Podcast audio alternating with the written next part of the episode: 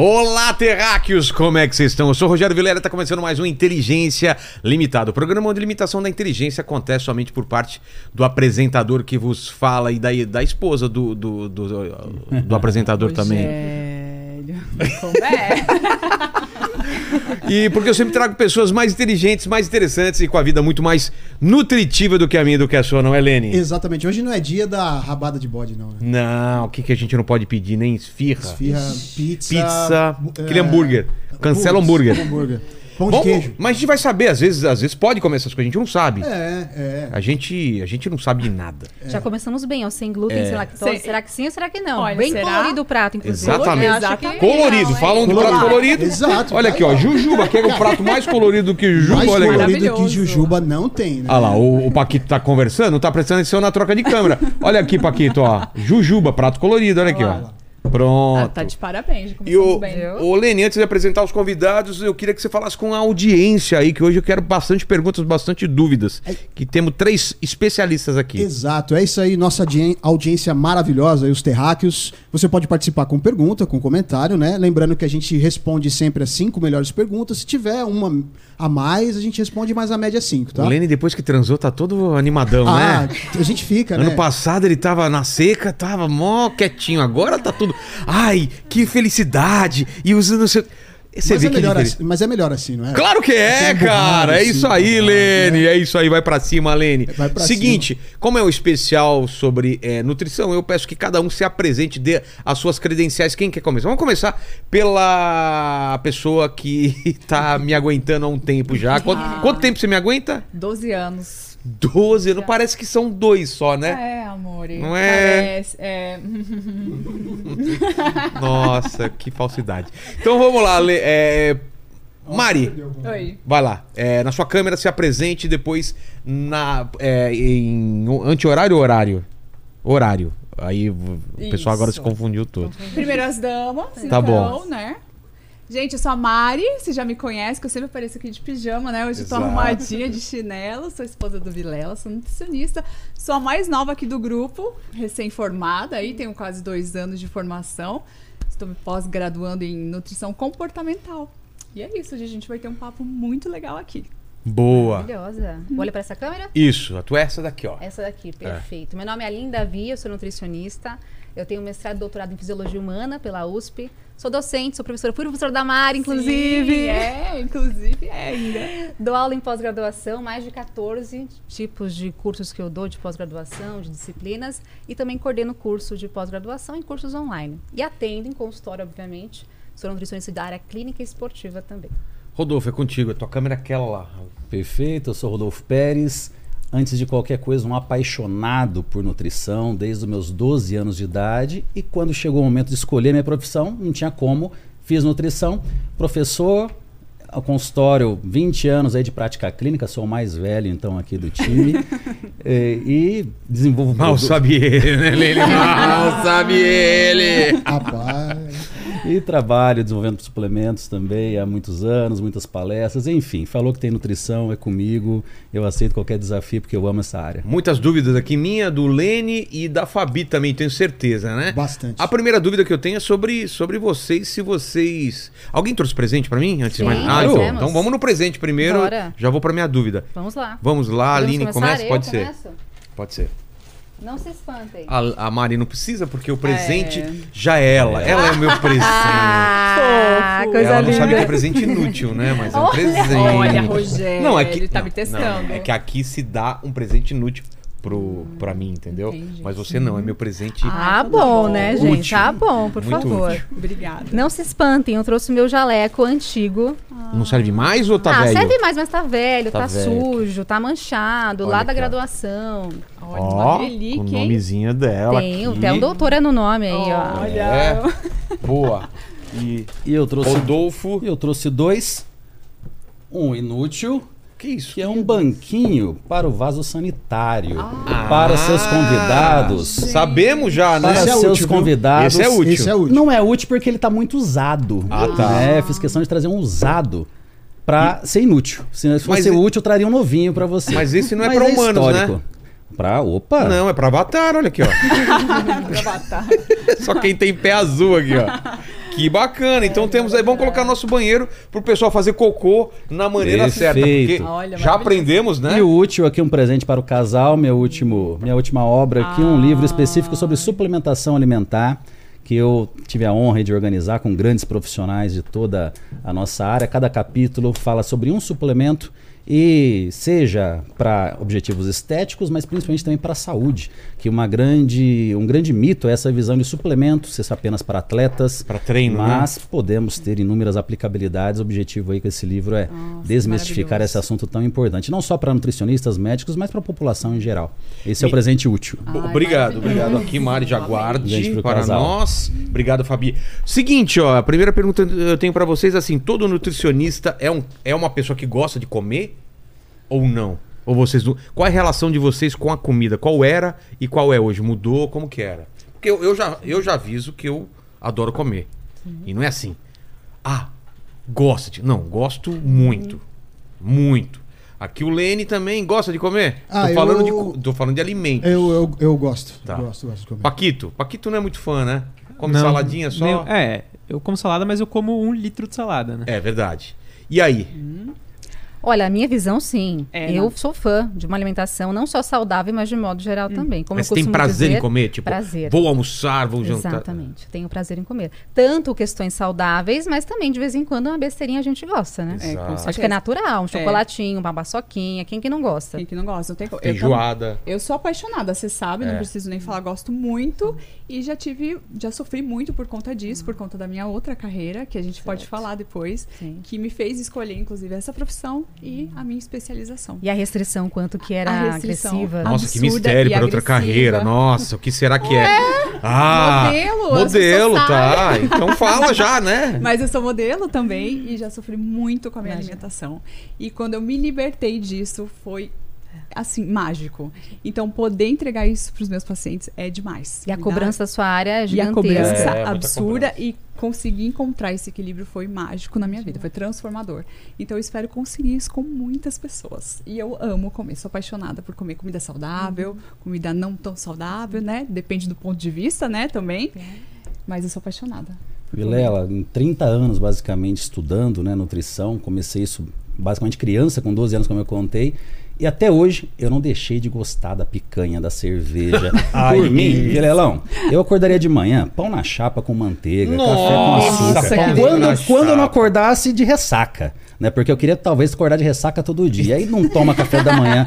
Almoço, arroz, feijão, ovo É. Mas frito, chapa com- É bacon, demais. Com pingado. Nossa. Aí passa a tarde inteira, à noite arregaça Pastel. um hambúrguer. Mas aí é a questão, depois que você institui uma rotina alimentar, que depois que vira um hábito, você não consegue viver mais esse estilo de vida. Por mais que eu continue gostando, um, dois, três dias comendo assim, eu vou entrar em desespero para voltar para o bem-estar que a alimentação acaba trazendo, uma alimentação adequada. Então, é como se isso se forçasse a se manter saudável contra a alimentação. Mas gostar, pô, por mim de sair agora aqui na chascaria arregaçava. Ah. Mas amanhã eu já vou acordar, não com peso na consciência, mas com mal-estar realmente. E aquilo vai me trazer de volta para minha alimentação adequada. E qual é o trabalho do nutricionista? Ou existem vários tipos de nutricionista? Como que é que funciona? Vários tipos, Existem né, vários Mari? tipos, é, mas cada um tem, Tem uma os sérios e os direção. picaretas, É, basicamente. Ah, é? Exatamente. como, acho que como É toda Tem os que área. né? estudam e os que não estudam. É, exatamente, tem como toda café, área, eu né? Porque acho. fisiologia né? bioquímica é a mesma. É, né? exatamente. Inclusive, eu dou aula com essa querida, né, na mesma instituição. O que ela der uma. Se ela der uma aula sobre um determinado assunto e eu lá e falar uma coisa errada, ao contrário, alguém tá errado. É. Porque a fisiologia e bioquímica é a mesma, né? O que existe são profissionais despreparados jogando um monte de besteira na rede social. É o E não só gente- nutricionistas, as pessoas que não são nutricionistas e que tentam falar alguma coisa, mas erram bastante. Os influencers. De né? alimentação, todo mundo E acha que não, entende um é pouco. profissional da saúde É. mesmo, um médico, um Ah, é? psicólogo, muitas vezes querem migrar para nossa área e falam coisas que não talvez deveriam. É, o, o que eu sinto, é, desde que eu, que eu sou criança até hoje, é que tem muita coisa que falam que é proibido e depois é bom. Depois falam que não pode e depois que é ótimo. Ovo Muda já toda foi hora. assim. Muda toda hora. Glúten, lactose. glúten. É vilão, é bom. Então eu não Uhum. entendo. Eu posso comer ovo ou não posso comer ovo? Eu É posso tomar leite ou não posso? científica, É. A pesquisa vem evoluindo Ela vai evoluindo, anos. né? E ela demora um pouco, né, pra Exato. ser conclusiva. Ela Carne leva de um tempo. porco, né? A gente fica nessa dúvida aí. É, então, de repente, Na dúvida sai eu um como de estudo- tudo. É, Uma melhor. coisa fizer mal, a outra que faz bem. Vai equilibrar. dentro do- É, vai equilibrar. organismo, uma briga com a outra, entendeu?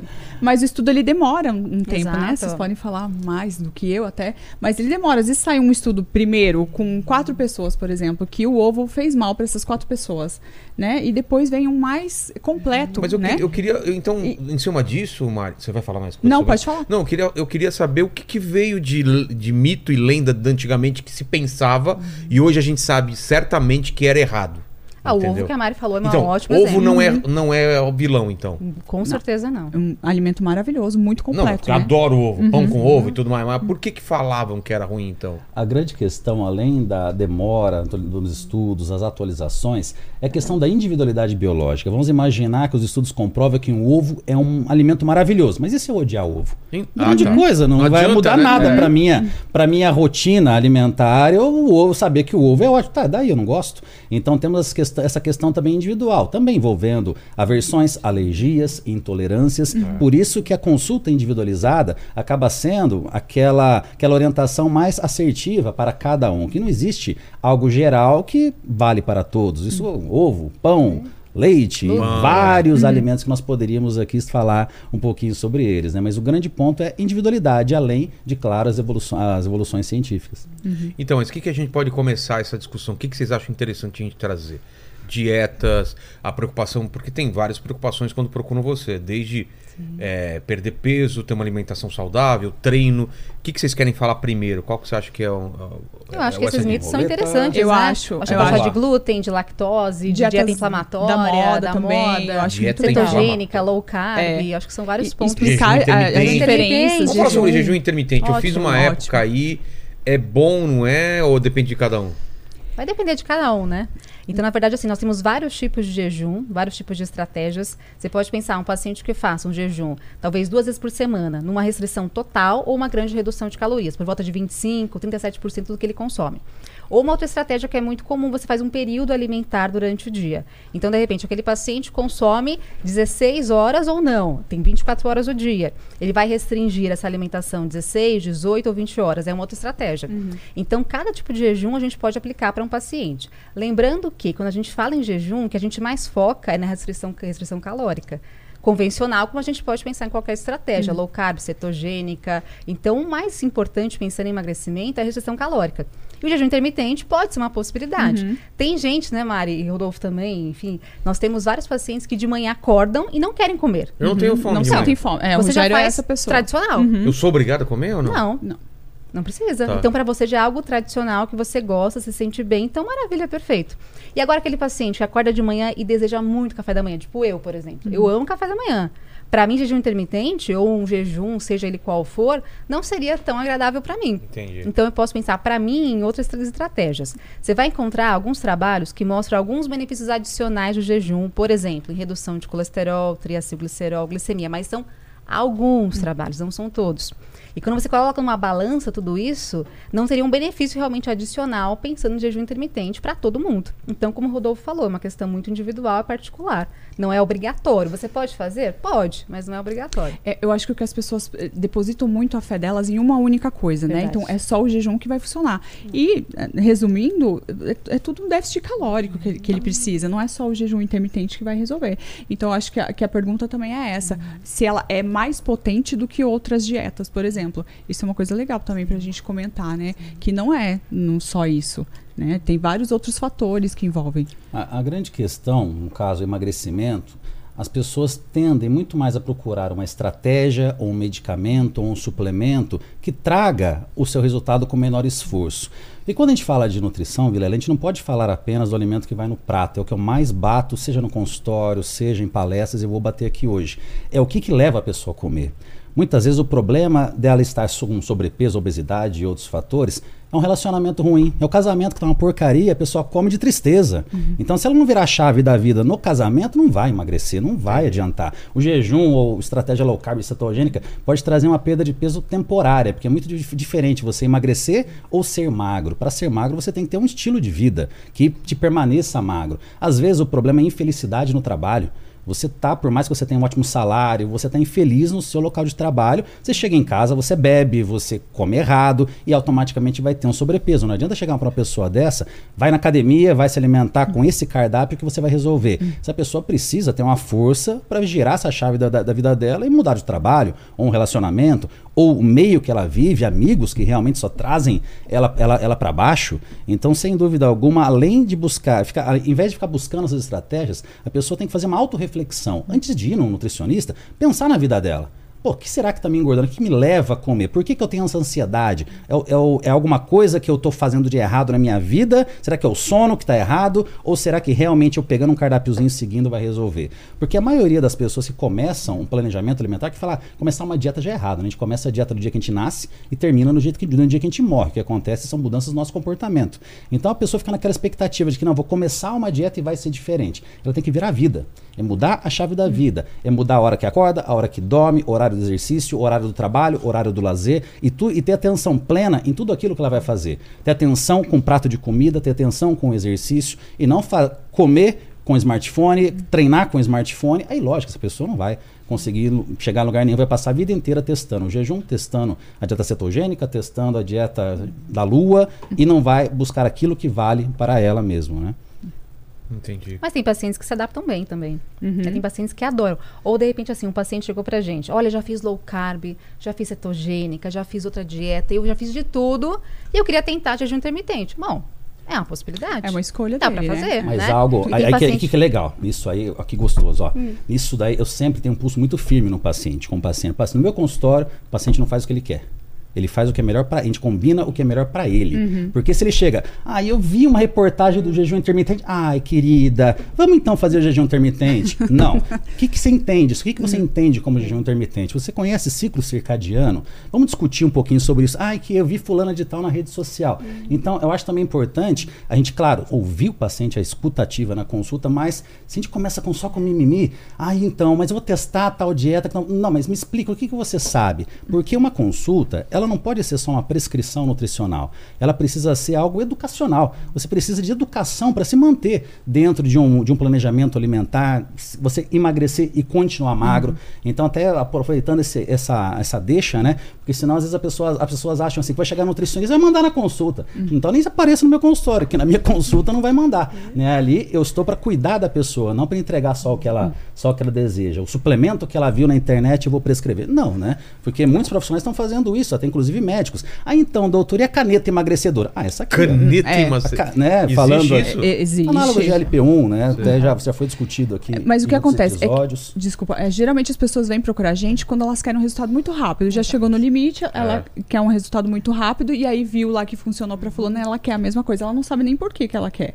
Então, essa é a nossa função, de explicar pro paciente, mas será que isso vai funcionar pra você? Será que você vai conseguir seguir pro resto da sua vida? Que nem quando eu falo pro, pro Rogério, quando ele quer tirar o doce. Posso falar isso? Pode, Vilela, Ele? Fala, é, pro, Aqui pro- é Vilela. Ah, tá, querido Vilela.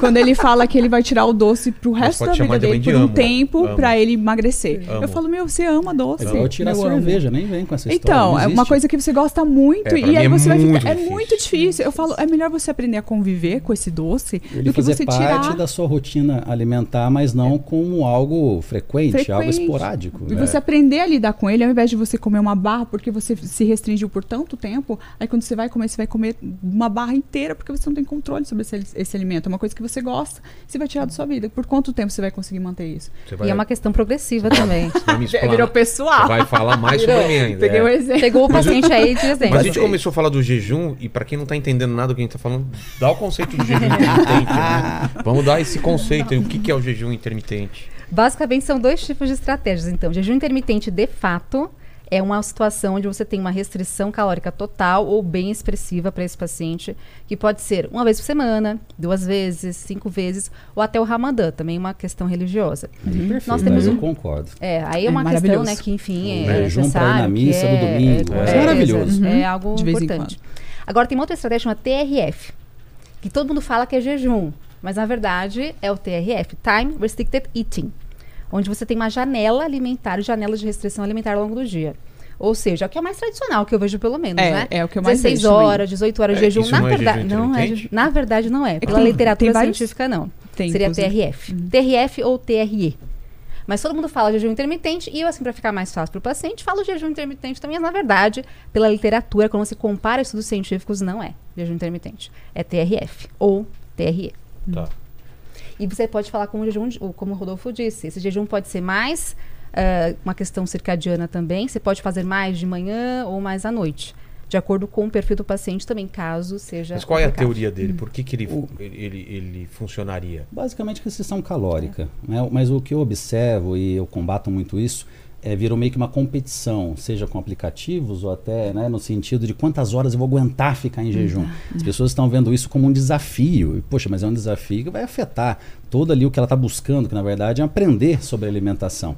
Então eu, tipo, eu até brinco assim, pô, um outro desafio na vida, que ficar tentando ficar mais, cada vez mais horas sem se alimentar. Né? Então é um, é um conceito que Nutrição não é medicamento no sentido de faz de intermitente que vai resolver. Toma isso que vai, vai, vai resolver sua dor de cabeça. Você trata só o sintoma, mas não trata a causa dessa maneira, com essas estratégias, pensando apenas em restrição calórica. Muitas vezes, o que está ali de novo, levando a pessoa a engordar, é a falta da mastigação, é a maneira como está a saúde do intestino, como eu trouxe até o presente inútil no banquinho, dá pra gente abordar sobre o intestino, que é um assunto maravilhoso. Uma pessoa que não tem intestino saudável, mesmo às vezes com uma restrição calórica, ela não vai emagrecer. Ah, é? Então é muito além de contar caloria. Contar caloria é algo que se resolvesse, a gente não existiria, basicamente. Dieta dos pontos, aquela dieta Nossa, é, dos anos exatamente. 80 já resolveria. É. Come 500, 500 Já pontos por dia, seja de chocolate, de É, picanha ou de, qualquer, de, ou de fruta, que É. Uhum. você emagrece se você não ultrapassar os pontos. Então, nutrição é muito mais do que isso. Né? Precisa de todo,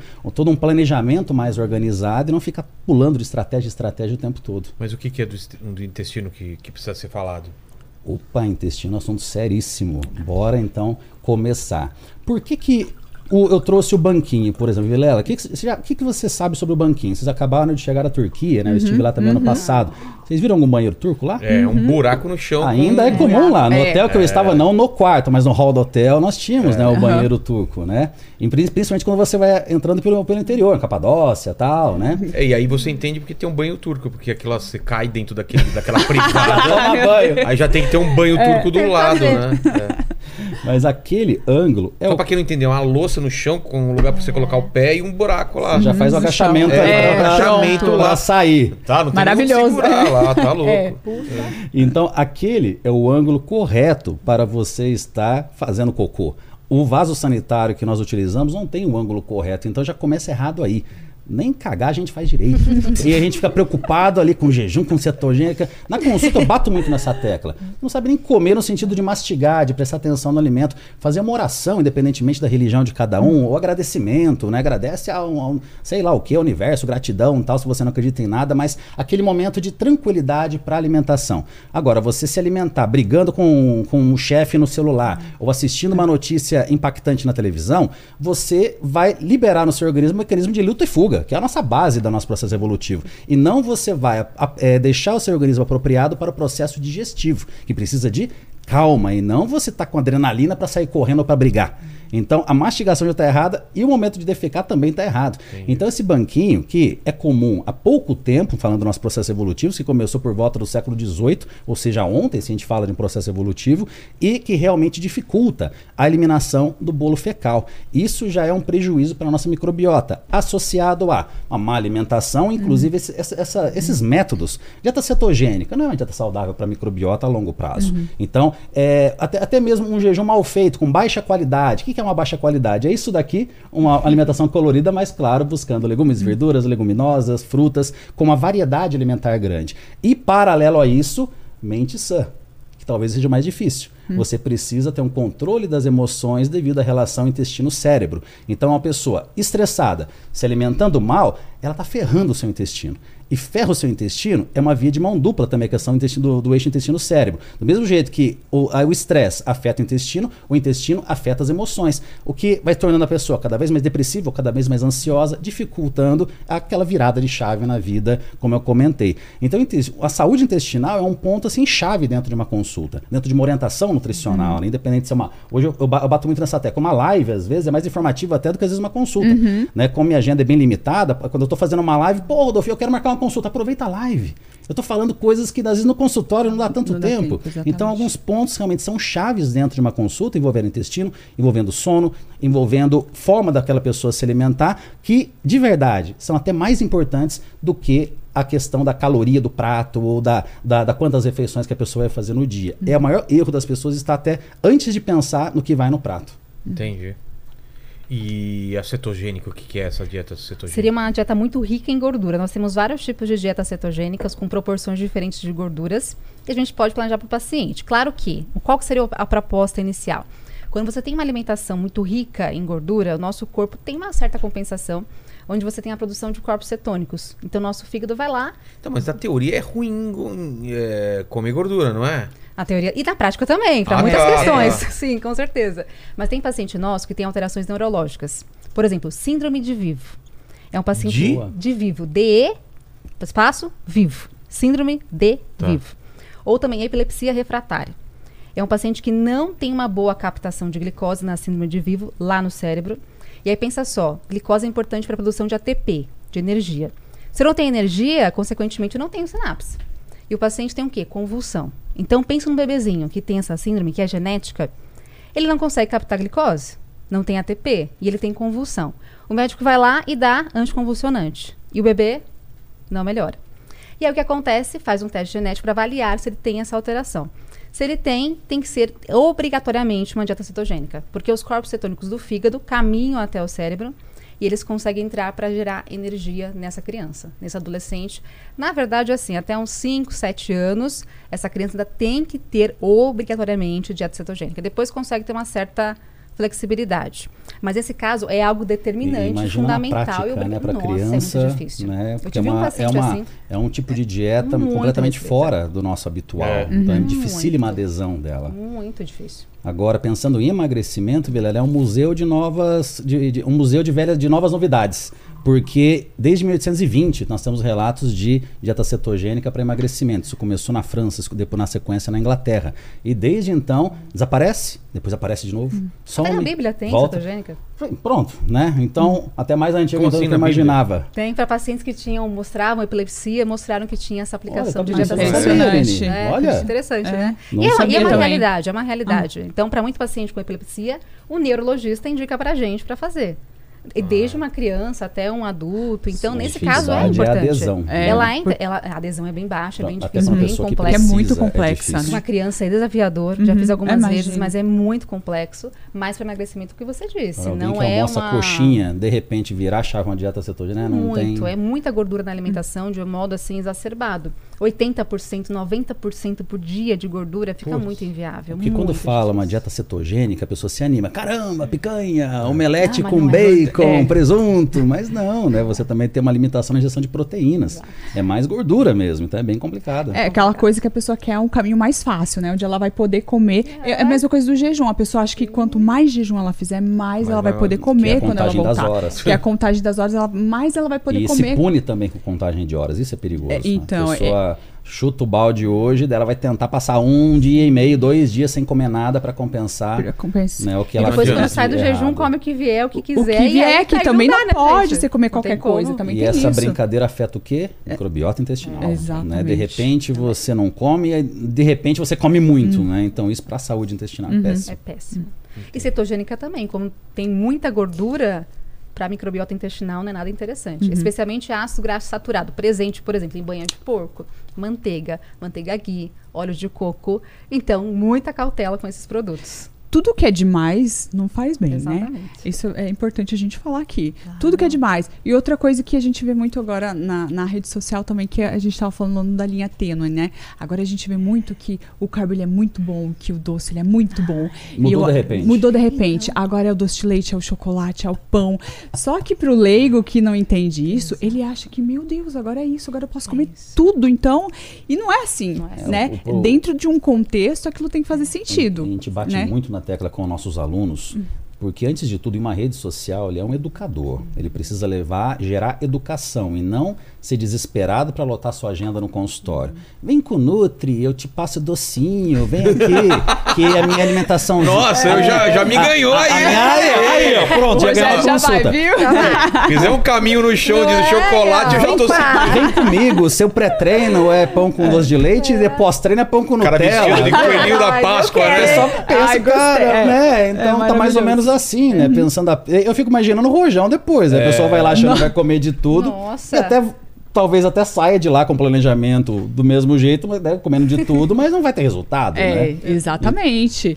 E, e tá aí, você tem que saber separar ali um pouco, né? E pro, pro, pro nosso público que tá vendo, ele não sabe. Então chega o paciente e fala, Mari, agora eu vi a dieta dos meus sonhos. E quando a pessoa recebe a notícia é tão frustrante que você tem que explicar pra ela que Tô não. esperando a da que- cerveja. É, da cerveja. olha lá. Nossa, A da cerveja da também. cerveja. Tem muitos ainda que estão preconizando isso também. Tem A Fabi que é de dieta da cerveja hoje, do pagode. hoje né? com rede Social, Você falou? Falou. É, eu falei, Hoje tá, com redes sociais você pode escolher o profissional que vai te atender de acordo com o que você gosta. Igual, igual eu brinquei aqui, né? Vai funcionar o pessoal outra que tá coisa. mandando na É. consulta ultimamente. Exatamente. E aí a pessoa acha que vai, nossa, quando ela entende que ela vai ter que aprender Mas- a lidar mas- com aquilo. Até pode, né? A gente pode colocar exemplo- o docinho, mas tem que ser bem calculado. É. Por exemplo, no meu caso, que eu sou pré-diabético e tô com hipotireoidismo. jura? Aí, é, aí, que que faz, por exemplo? Tem, tem restrição ou não pra isso? Tem que remanejar o doce, né? Tem que É. dar, a Mayra tem razão, concordo com ela. É. Exatamente, tem que ter uma dieta mais equilibrada, é. né? O Rogério tem uns horários muito complicados também, né? De sono principalmente. Ele não, hoje sair de casa às 5 da manhã, ele estava acordado ainda. Uau. Vou, vou falar porque é muito importante o Obrigado, sono, Mari. né? Não, Te entregou de novo. Entregou Gente, de novo. hoje ele vai sair daqui um novo homem. então ele dorme errado, ele não se alimenta direito. Isso Mas reflete. eu tenho culpa que a Netflix faz umas séries com 6, 7, 8, Ah, 9 capítulos. é da Ah, Eu não consigo dormir. É. Comecei a assistir aquele Alice em Borderland lá, o segunda temporada, e eu Ah, queria é terminar. difícil, é, realmente. E é difícil, né? Você mudar um hábito que é da vida inteira. Não é tão simples Sempre assim. foi assim. Então, mas Exatamente. aí, aí o que eu teria que fazer no meu caso? É... Controlar a caloria, controlar E- o carboidrato que você Mas eu, eu perdi consome. 10 quilos no, no, no final do ano passado, assim. E o que, que você fez? Então, só Comeu direitinho, melhor. comeu direitinho. Em vez de ficar comendo na rua, eu- ela fez mais a comida e tal. E, e aí eu comi mais em casa. Ótimo. E aqui a gente evitou de pedir tanta pizza aqui, É, né? Que hum, é a galera- quase todo o Lene fazendo assim, né? Porque o problema é aqui também. É. Se o convidado quer pizza, a gente fala, ah, vamos pedir pizza e tal, né? Ontem foi esfirra Ontem foi esfirra e, Ah, e é uma pizza. festa. e pizza. E pizza, porque tinha o resto da pizza do Nossa! dia anterior. Tá vendo? É muito Tá difícil. É, É. complica. Aí o Paquito vem, saladinha e tal, né? Eu Ai, e o ele tá Lene, a gente... E exercício? Você Só. faz exercício? Vamos a partir de Ah, fevereiro. vamos lá, o vamos. A partir de fevereiro, Fevereiro vai isso aí. acontecer um evento cósmico Vai. no universo. Ele já comprou uma escada, uma esteira, Tem. uma É. bicicleta. Tem, eles tem. Ele já. tem tudo já. Tem. Mas ele não consegue, porque ele é todo desregulado. Não, não, mas fevereiro sim, porque eu tenho, tenho uma meta lá pra conseguir. Quero ver. E aí vão reformar É. aí. Meu a- marido, por exemplo, ó, tá vendo o Cadê? físico dele? Tá ali, sentado, ó. Ele Sim. come batata frita, Doritos, hambúrguer. E tá tudo ok, né? Gente. Tá. Treina bem, né? Ah, Então, eu vou voltar. Não, eu sou de Ó lá. treinar, é só preciso voltar mesmo. é. Você me Mas conheceu é- treinar, mano? importante É que o saber. voltar. Hã?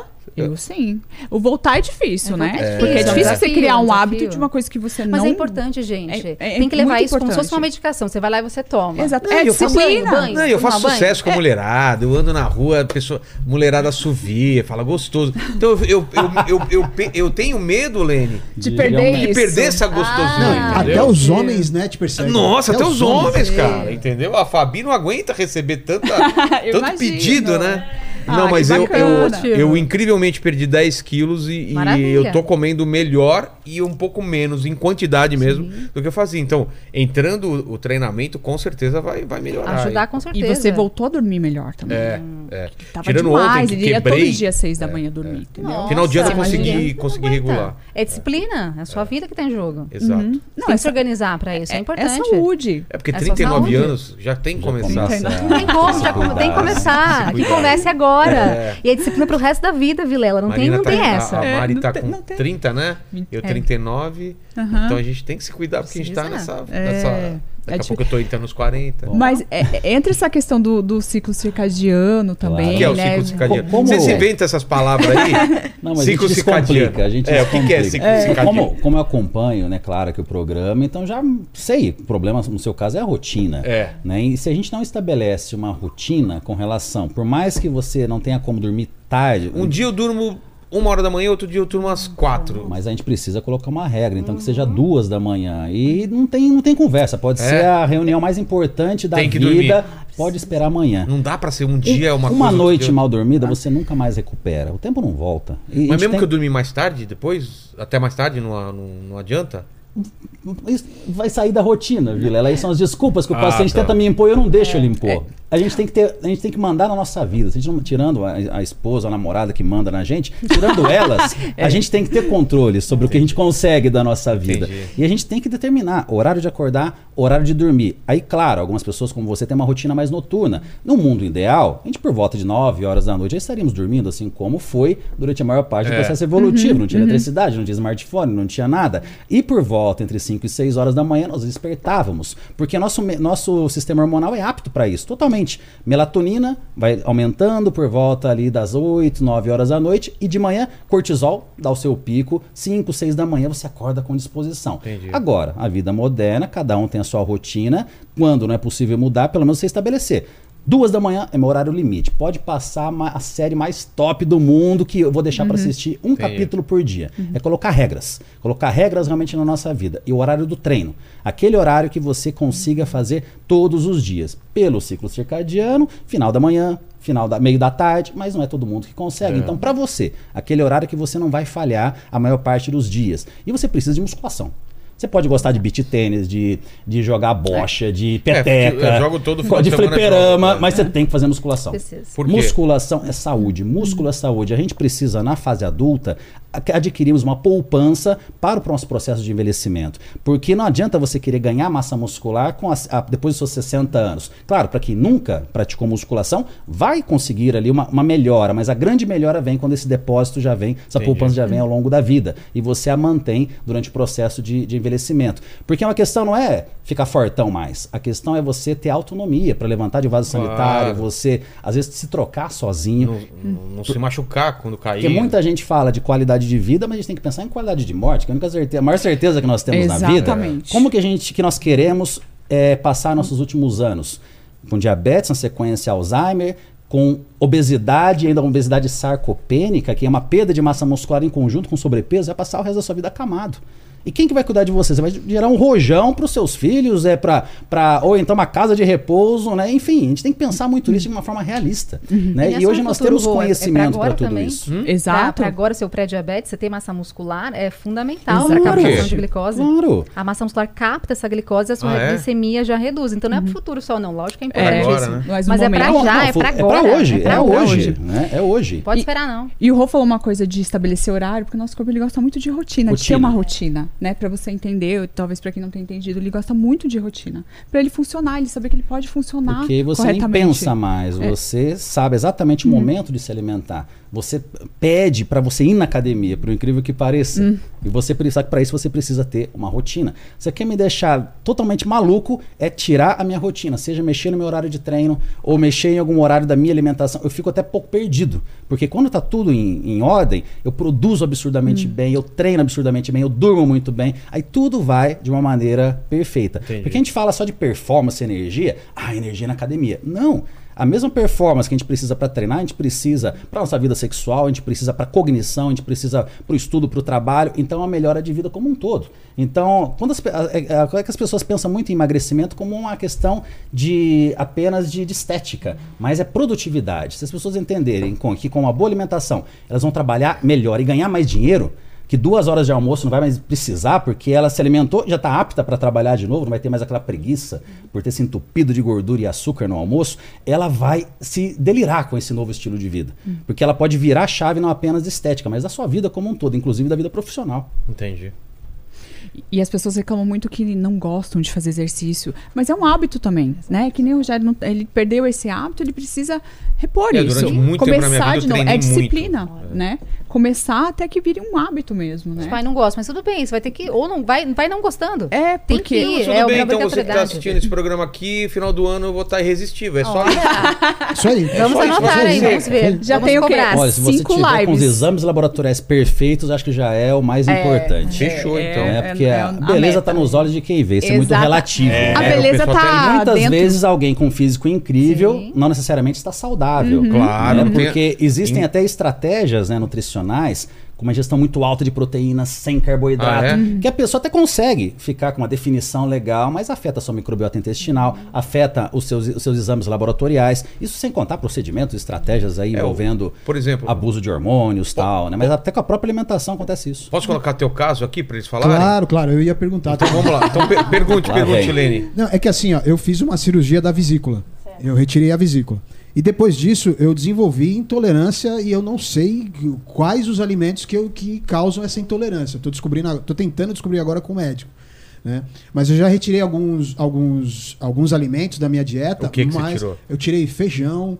É, eu tô cortando, cortando açúcar, não consegui tirar totalmente, mas estou cortando açúcar. O glúten também eu já estou dando uma, uma maneirada. A farinha né? Mas ainda mesmo assim eu sofro com problema de gases, né? E não é que a, o e povo acha que intestino qualquer que você é, tem? Eu tô com a síndrome do intestino irritável. irritável. Ah. E aí quando eu falo para as pessoas, ah, eu tenho problema de gases, o pessoal acha que eu peido muito, não é isso. Não é isso. É justamente o contrário. Fica acumulado muitos ah, gases dentro do. Da, aqui na região do, do mas, abdômen. Mas então. deixa eles aí, cara. É, então, se você deixa, se soltar, já é. Segura pelo menos durante o programa, segura. É. Você tem diarreia também, frequente ou não? Então, o meu, o meu organismo, uma semana ele tá, ele tá solto, é, e aí outra semana ele fica constipado. Então, Nossa. Então é, é, com certeza é isso mesmo. É? Síndrome do intestino irritável. E aí tem um protocolo muito bom que é padrão ouro para você que é a dieta low FOD. O nome é ruim, tá? FODMAP, eu sei. Mas FODMAP? É, pode falar FODMAP ou FODMAP, mas tá. enfim, né? F-O-D-M-A-P. Low FODMAP. Qual seria a estratégia? A gente faz uma redução bem drástica de carboidratos que fermentam bastante. Então você falou feijão, o glúten, mas tem outros também. Por uhum. exemplo, a maçã, Maçã. alho, cebola, Oi. melancia. Maçã. Então são alimentos que fermentam muito. Chega Nossa. no seu intestino e começa a fermentar, fermentar, fermentar. Como que a gente faz? São três fases. Fase inicial, a gente retira esses alimentos de modo completo. É uma dieta bem restritiva, mas dá muito resultado. E aí depois a gente vai reintroduzindo cada grupo desses alimentos. Então, por exemplo, colocamos alho para você hoje numa quantidade X. Amanhã, quantidade 2X. Para que eu saiba quanto que você tolera e qual que é o seu limite individual, só para você. A gente vai reduzindo cada um a cada fase para que eu saiba quanto que você tolera de cada alimento. E aí a terceira fase seria uma dieta personalizada para você. Então esse protocolo é o padrão ouro para essa estratégia. É o melhor que tem. Obrigado. E, e, e, você encontra facilmente, claro que nós vamos enviar para você aqui ainda hoje né, uma, a tabela, mas algo muito importante com essa bagunça das redes sociais, muitas pessoas veem né, essa, essa questão dos alimentos né, ricos em food maps e imaginam que são alimentos ruins. Né? Mas aqui mesmo, a Aline apresentou aqui alguns maçã, cebola, alho, que são alimentos incríveis, mas para essa situação, uhum. com o intestino irritado, nós precisamos retirar temporariamente. Em conjunto com essa orientação, uma, uma orientação também muito importante é o controle emocional. A grande parte né, do, dos casos de síndrome do intestino irritável vem de problemas emocionais, no sentido de uma pessoa muito ansiosa, está passando por uma fase muito difícil, né, no sentido do relacionamento, trabalho, etc. e tal, e isso afeta diretamente o intestino. Então, em conjunto com o acompanhamento com essa, com essa adequação nutricional, também essa pessoa buscar maneiras para ter ali uma uma saúde mental melhor, uhum. né? E coisas que às vezes são tão simples, às vezes brincar com o filho no tapete sem o celular por perto, né? Eu, melhor, é. Meu melhor remédio para minha minha saúde mental é conversar com a minha mãe. quase que todos os dias eu sento lá com ela, lá uma meia hora almoço com ela, zero celular, bate-papo gostoso. Aquilo pra mim é, é o, o meu remédio. Você desliga de tudo, Então, né? passear num, num, num parque, co- passear com o cachorro, tudo isso são situações que muitas vezes a pessoa faz, mas faz ali, ó, com o celular. Né? É um desperdício, né? Todo mundo ali brincando com o filho, celular, brin é, passeando com o cachorro, celular. Pô, né? não, não desliga nunca, né? Não tem cinco minutos do dia pra ele mesmo, né? Exato. Fala, Lene. Uma outra pergunta também que eu ia fazer, que eu ia comentar, eu tenho, meus pais são idosos e eles falam muito sobre que na época deles eles faziam comida com a banha de porco. Ah, é? Usava muito banha de porco para fazer feijão, para fazer. E aí assim, eu, eu analiso na, na- na- vida deles assim que eles, a minha mãe tem diabetes, o meu pai tem glaucoma e um pouquinho de pro- eh, problema de pressão. E eu percebi que a diabetes da minha mãe aumentou muito em função de ter abandonado essa, eh, essas, eh, esse- essa forma de, de fazer a comida como ela fazia antes e começou a utilizar de óleo, enlatados e coisa e tal. Né? Qual que existe mesmo? É, é, é, é bom? É ruim? A banha de porco ela é nociva mesmo? Eu queria, queria saber isso, né? E é mais um mito que a gente tem, né, em relação à nutrição. Ah, Bem, é? bem forte. Eu acho que na- no caso da sua mãe, como ela mudou muito a alimentação, que era mais raiz de modo geral, lá no sítio, talvez, vários grãos, frutas, verduras, legumes, e a gente colocou a culpa numa coisa só. Só na banha de porco. Trocou a banha pelo óleo. Mas toda a alimentação foi modificada. Ela está num ambiente mais estressante. Ela tem um consumo mais alto de alimentos ultraprocessados, bolachinhas, biscoitinhos e por aí vai, talvez. Então não é só a banha de porco. E lembrando que banha de porco em excesso também não seria interessante, como nós falamos, porque tem muita gordura saturada na composição. Então, na verdade, você pensar em trocar uma banha de porco por um, um óleo seria até mais interessante você pegar e colocar o óleo do que usar a banha de porco, por incrível que pareça. Ah, mas é mais saudável ali, né? É mais natural, veio lá do porquinho, mas não interessa. Estudos mostram que a banha de porco em excesso, é claro, e não só banha de porco, óleo de coco, manteiga também em excesso, tem muita gordura saturada, o que é muito pior para desbiose intestinal, alteração intestinal, para dislipidemia, e nesse sentido não seria interessante colocá-las. Um mundo perfeito, azeite. Então seria o principal para Maravilhoso. gente, É. cheio de compostos bioativos, fenólicos, e a composição dele é incrível. Então, se você puder usar o azeite, seria a melhor opção. Mas se não der, tudo bem, um óleo pode ser quanto menos melhor, isso que importa também. Não é só o tipo de alimento, mas A a, quantidade. quantidade. Aí vou tacar um monte de azeite lá do dia inteiro, um vidro. Aí também não É, dá, né, não gente? dá, é. Então tem que ter um equilíbrio também. Ah, mas eu amo óleo de coco, banho de porco. Dá pra usar, mas coloca pouquinho, quantidade pequena, para que você consiga só grelhar ali o seu peixinho, o seu franguinho. Então, quanto menos, melhor. É, grande questão também envolvendo a, a infância dos nossos pais e a vida dos nossos avós é que até o porco mudou, né? É As- verdade. O porco daquela época É. comia outras coisas que o porco de hoje come. Vivia livre, né? E além disso, o ambiente, né? Exposição ao sol, principalmente na vida no campo, uma vida, uma vida mais eh, ligada à natureza. Durante todo o processo evolutivo, a gente colocava o pé no chão. Hoje, quem tem um escritório no apartamento, mora no apartamento, um escritório num prédio, nem tem contato mais com o solo. Pode parecer bobeira, mas é muito importante. Nós estamos fazendo uma disrupção absurda no nosso, nosso ambiente. E o trabalho braçal, né? Hoje a gente não tem mais esse trabalho de fazer as atividades domésticas como antigamente, né? Imagina passar roupa naquele ferro de É. brasa. Ah, meu Deus, Né? lavar a É. roupa ali. É, e outras e situações. pedalando pro trabalho. É, Agora tem o home então office, é- nem sai de casa, nem anda. Então era outra realidade. É. Nós temos E aí que... entra o exercício de novo, que é obrigatório, não é tem como fugir. fundamental. Até pra você extravasar de um dia estressante. As pessoas estão tão ansiosas, tão estressadas, Mas, né? mas quando a gente tá fazendo esteira ou qualquer equipamento que meça o quanto você tá perdendo de gordura, é desesperador, né? Mas não é isso. Você anda 200 mil quilômetros, você perdeu um hambúrguer lá só naquilo. Aí você fala, ah, pera, velho, né? Deixa quieto, Não é? Você vê a mais. quantidade de gordura que você tá queimando é muito pouco pelo exercício que você tá fazendo, né? E é assim mesmo. Mas não é só isso. O quanto que você aumenta a massa muscular e ela também tem uma queima de gordura. Ela continua, Ela continua queimando. queimando, essa gordura. E É o benefício enx- que ela é enxergar mais, gente. no caso, a musculação, como algo que vai te modelar o seu físico. Você vai construir o corpo que você deseja. Ah, tô com, o meu braço tá ficando legal, mas poxa, eu preciso ganhar um pouco mais de coxa. Você aumenta o volume de treino para a região inferior. Então, é até algo muito desafiador, muito Entendi. gostoso quando a gente pensa assim. Agora, ficar fazendo exercício pensando só em contagem de caloria, eu me recuso a ficar usando esses É. Pra você poder comer Aquilo, aquilo traz até uma, uma questão Ansiedade- doentia para a pessoa, ansiedade. Na- É aplicativo contando calorias da comida, quantas calorias eu gastei no exercício e a pessoa continua gorda. Pô, Uhum. É. gente, bom senso, vamos usar mais o feeling, deixar o nosso corpo mostrar pra gente realmente o que está acontecendo. Né, Muitas vezes me perguntam, Rodolfo, o que é um exercício intenso? Pô, se você tá me perguntando é que você treina leve, porque senão você saberia, cara. É, você acaba né? Então as pessoas te- querem é, mensurar tudo, né? Tudo tem que ser calculado, tudo tem que ser exato, mas ninguém consegue fazer, porque começa a ficar complicado, começa a ficar complexo, né? É. Fala, Aline. Ó, é, alguém perguntou, deixa eu achar o nome da. Ah, Fabi, se Elisa. quiser perguntar alguma coisa, também fica à vontade, Fica à tá? vontade, Fabi. A, a Elisa mandou uma pergunta pra Mari aqui. Ela falou o seguinte: é, Mari, o que é mais difícil? é, o que é mais difícil? Ensinar o Noah a, desde pequeno, se alimentar de forma correta ou fazer o Vilela entrar na linha? Fazer o Vilela entrar na linha. o Noah, a gente dá um grito ali, ele já resolve. O Rogério não adianta. Mas o Noah, com certeza. E o Noah tem uma alimentação muito boa, né? Boa. Agora tá mudando um pouco. por- brócolis, é, come né? brócolis, come comida de verdade. A gente sempre acostumou ele. meses? Ele tá com cinco anos. cinco aninhos Legal, já. cinco É. anos. Ele já tem cinco. E com certeza é muito mais fácil, né? Agora o, o É. aqui a gente vai conseguir. É, ele vê também você comendo, então ele se espelha. É, É mas pro- tem umas coisas que ela come que eu não gosto. ele não Mas gosta. tudo bem, a gente Tipo, adapta. É. macarrão, não sei o que lá, o integral, né? É, eu faço macarrão integral, arroz integral, ele não gosta. Faço uma, como é? Uma lasanha de berinjela, que eu adoro, ele não Nossa, gosta. demais, gente. É difícil. Você posta várias receitas fit. É, É, ele Você não, não gosta de nada, tá?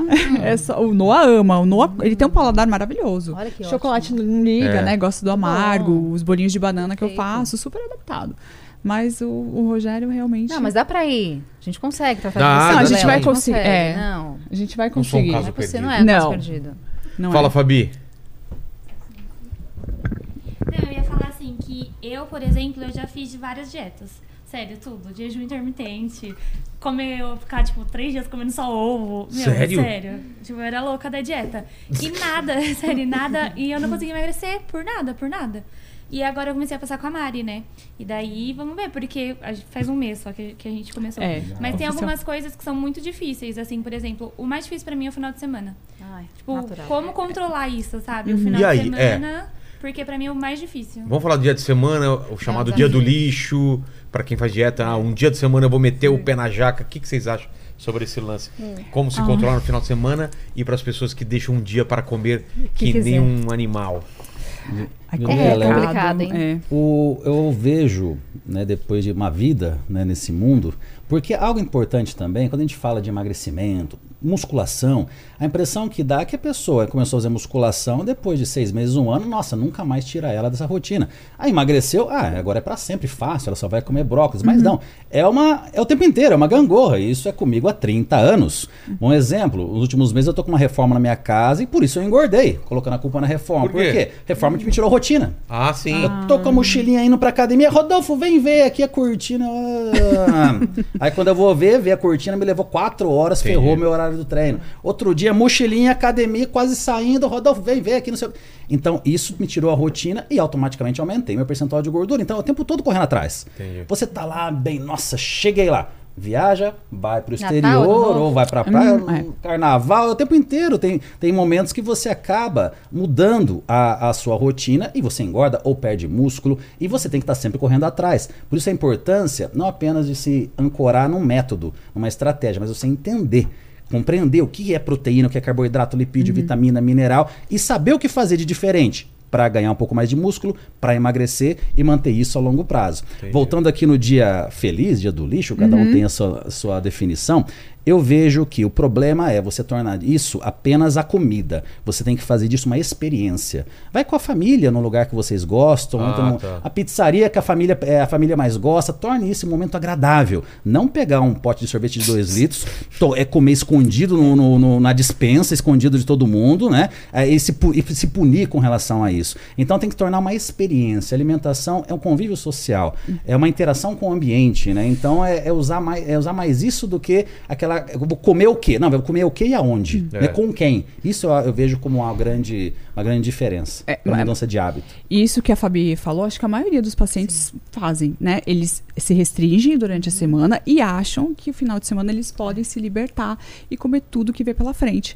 E não é assim, Não é assim. né? Isso que as pessoas não entendem. E eu acho legal a gente falar sobre isso, que o é, até pro Rogério e pra Fabi, pra eles entenderem, porque a gente faz um déficit calórico durante a semana, a gente economiza calorias 2.500 calorias. Chega o final de semana, você vai comer 7.000 calorias. Você não só jogou fora tudo que você fez, como você ainda pode ganhar peso. E as pessoas não entendem por que que estão ganhando peso. Então, às vezes, o final de semana compromete tudo que você Às fez. vezes começa na sexta. Começa na sexta. Na sexta vai até segunda-feira de manhã, Então, domingão à muito, noite. gente. é não muito tem o que fazer. Imagina É. três dias. é muita Não coisa. tem como, é matemática. É, é Então, matemática. nesse caso, assim, por mais que seja gostoso, claro, você pode ir na, com a sua família, comer o que você deseja, concordo, uma refeição. Agora, o consciente dois, também, né? consciente. Uma, uma refeição consciente. Uma pizza, pedimos uma É. pizza com um refrigerante. Dá, tá bom, agora. dá pra emagrecer tomando uma cervejinha, que nem a Fabi falou. Ah, dá? depende de quanto de cervejinha. É. É. A gente tem que, né, negociou uma tem que dar uma cervejinha. negociada. né? Porque também não dá pra você tomar Não toda tem a como, cerveja. gente, não tem como. Não tem Se como. for, se for uma refeição, ainda vai lá, né, Mari? É. Dá pra ajustar. Agora, dois dias, três dias completos muita é coisa. muita caloria. Uhum. Então, escolher, eu vou tal dia no restaurante com a minha família, enfim, com meu namorado, o que for. Uma refeição, duas, vai lá, né? É. Agora, três dias, É. dois dias inteiros, não Antes tinha o dia do lixo, né? Então a pessoa se libertava no Total. final de semana. E eu acho que Eu sou ficou isso. É, eu também. Isso, isso veio muito do bodybuilding, né? Do É, fisiculturismo. Quando eu treinava que pesado acaba- era assim, era um dia e podia. E não, não fazia diferença mesmo. Mas E- você treinava muito também, É, né? treinava Diferente. muito, era mas bem receptivo. Para um atleta de 120 quilos de massa muscular, até é uma estratégia muitas vezes interessante. O cara come lá 4, 5, 6 hambúrgueres, tal, de acordo com a estratégia dele e tal. Mas não é o que nossa a maioria dos pacientes, das pessoas, devem se espelhar. Né? Isso é um- uma modalidade esportiva específica, né? Exato. Para atletas de um nível já mais avançado. Fala, Lene. Ó, é, a galera tá mandando várias perguntas aqui. Aí o PBM, ele falou o seguinte: é, é, seguir dieta é ruim, reeducação alimentar é diferente de dieta, por quê? Geralmente quem faz dieta é gordo, né? Magro não faz dieta, né? Se for analisar nesse É. sentido. Bom, primeiro voltar à definição da dieta. Dieta é estilo de vida. E nós falando de dieta no sentido de regime, alimentação, mudanças alimentares, a gente nasce, começa a se ama- ama- desde que seja amamentação até o dia que a gente vai morrer é a dieta. O que muda é a mudança comportamental. Então ninguém começa uma dieta segunda-feira. Agora, a reeducação alimentar é para quem já aprendeu e desaprendeu. Mas e se a pessoa nunca aprendeu? Então, em geral, com a nossa fase atual, em que inclusive nas últimas décadas até a amamentação foi até desaconselhada pela, pela força da indústria de papinhas e, e fórmulas infantis, etc. né? Tivemos esse grande problema nas, nas últimas décadas, né? Mas a, a criança muitas vezes não aprende a se alimentar. Então o adulto de hoje não, nunca aprendeu, não sabe. E nós precisamos fazer uma educação alimentar com as pessoas. Não apenas no consultório, mas aí para isso existem redes sociais, existem programas como esse que pode chegar na, em milhares de pessoas para realmente mudarem esse- essa visão de dieta para emagrecer, dieta para isso. Não, dieta é um estilo de vida, realmente. Aí nessa, né, dentro desse, desse estilo de vida, você vai definir se você quer mais músculo, se você quer algo estético, mais uma base alimentar. E isso é uma necessidade para a família. Algo que eu preconizo muito, nutrição para todos. O que eu não admito pro meu paciente, brigo muito com ele, é não ser egoísta dentro da casa. Leva essas informações pro seu pai, para sua mãe, para a esposa, porque, Vilela, a creatina que pode auxiliar alguém que está buscando ganho de massa muscular, pode auxiliar você hoje. Mesmo você e tá, tá começando agora o treino, é excelente, pensando até realmente no, no quadro pré de pré-diabetes, pode auxiliar inclusive na melhora do rendimento no exercício, pensando até no emagrecimento. Então essa visão até de suplementação, né? Qual o suplemento que emagrece? Não, não é o suplemento sozinho que emagrece. Um suplemento que pode auxiliar no ganho de massa, ele pode ajudar no emagrecimento também. Então Entendi. esses conceitos que a gente precisa trabalhar lá da educação nutricional mesmo. Começar do zero, literalmente. Tá certo. Fala, Lene. Ó, é o seguinte, a Vanessa Nicolau, ela mandou uma informação aqui que até é até, digamos assim, perigo, é, complicada, né? Ela fala que passa duas semanas ou mais para usar o banheiro. O que, que ela deve fazer para melhorar isso? Bom, a gente tem que olhar o que, que ela Caramba. apresenta, né? Qual que é a alteração que ela apresenta atualmente. Então, seria importante uma avaliação mais completa, mais personalizada. Se é uma paciente, de repente, come pouquíssima fruta, verdura, legume, fibra de modo geral. Água. Né? Água, ou se de repente é uma paciente que não faz exercício também, que contribui para isso, ou se tem alguma alteração mais real, alguma alteração, enfim, física, Mais séria, uma, né, séria, uma também. doença de Crohn, enfim, tem que avaliar de modo. Então é difícil falar assim, né? é. A gente tem que avaliar melhor essa paciente para saber o que, que ela tem de fato. Eu- uma coisa que as pessoas perguntam muito: quanto tempo é o ideal para ficar sem ir ao banheiro? As É. pessoas perguntam muito. Tem Ai, mínimo e tem fui- máximo? É. Vamos É, falar sobre adequadamente isso. seria todos os Todos dias, os se dias. possível. Uhum. Seria O mais ideal é adequado. todo dia. Ideal todo dia. Reloginho. Tem, é, reloginho todos os Horário de dias. acordar, horário de dormir, horário de, de comer, É. horário de treinar. E ele tem o de horário cagar. certinho. É, Tudo, ele tem o horário tudo, certinho. tudo, tudo, reloginho. Você regula. Mas tem muita gente que tem muita alteração. Isso é muito É. frequente no consultório. Muito, muito. Vários, vários. Ou seja, diarreia ou constipação, que é o que é mais frequente, a gente encontra bastante. Uhum. E aí tem que encontrar a raiz do problema. O que, que ele apresenta? Qual que é a alteração? Hum. Para que assim a gente possa trabalhar de modo adequado e tratar esse paciente. É, geralmente, quando é mais leve, um ajuste nutricional, água, fibras adequadas, a a pessoa volta aí ao banheiro Uma, normalmente, uma né? dica muito legal, falando em saúde intestinal, nesse caso, no funcionamento em si do intestino, e pouca gente conhece, é o uso de kiwi. Kiwi antes de dormir. Né? O kiwi tem uma enzima que ajuda muito no funcionamento intestinal. Até uma diquinha muito prática, né? Mamão de manhã, kiwi à noite. Hum. Tem uma, uma ação fantástica, incrível com relação à melhora do funcionamento intestinal. E algo importante também é falarmos sobre aquela busca da, da pílula milagrosa. Ah, não gosto de kiwi, não gosto de mamão. Ah, vou tomar um probiótico.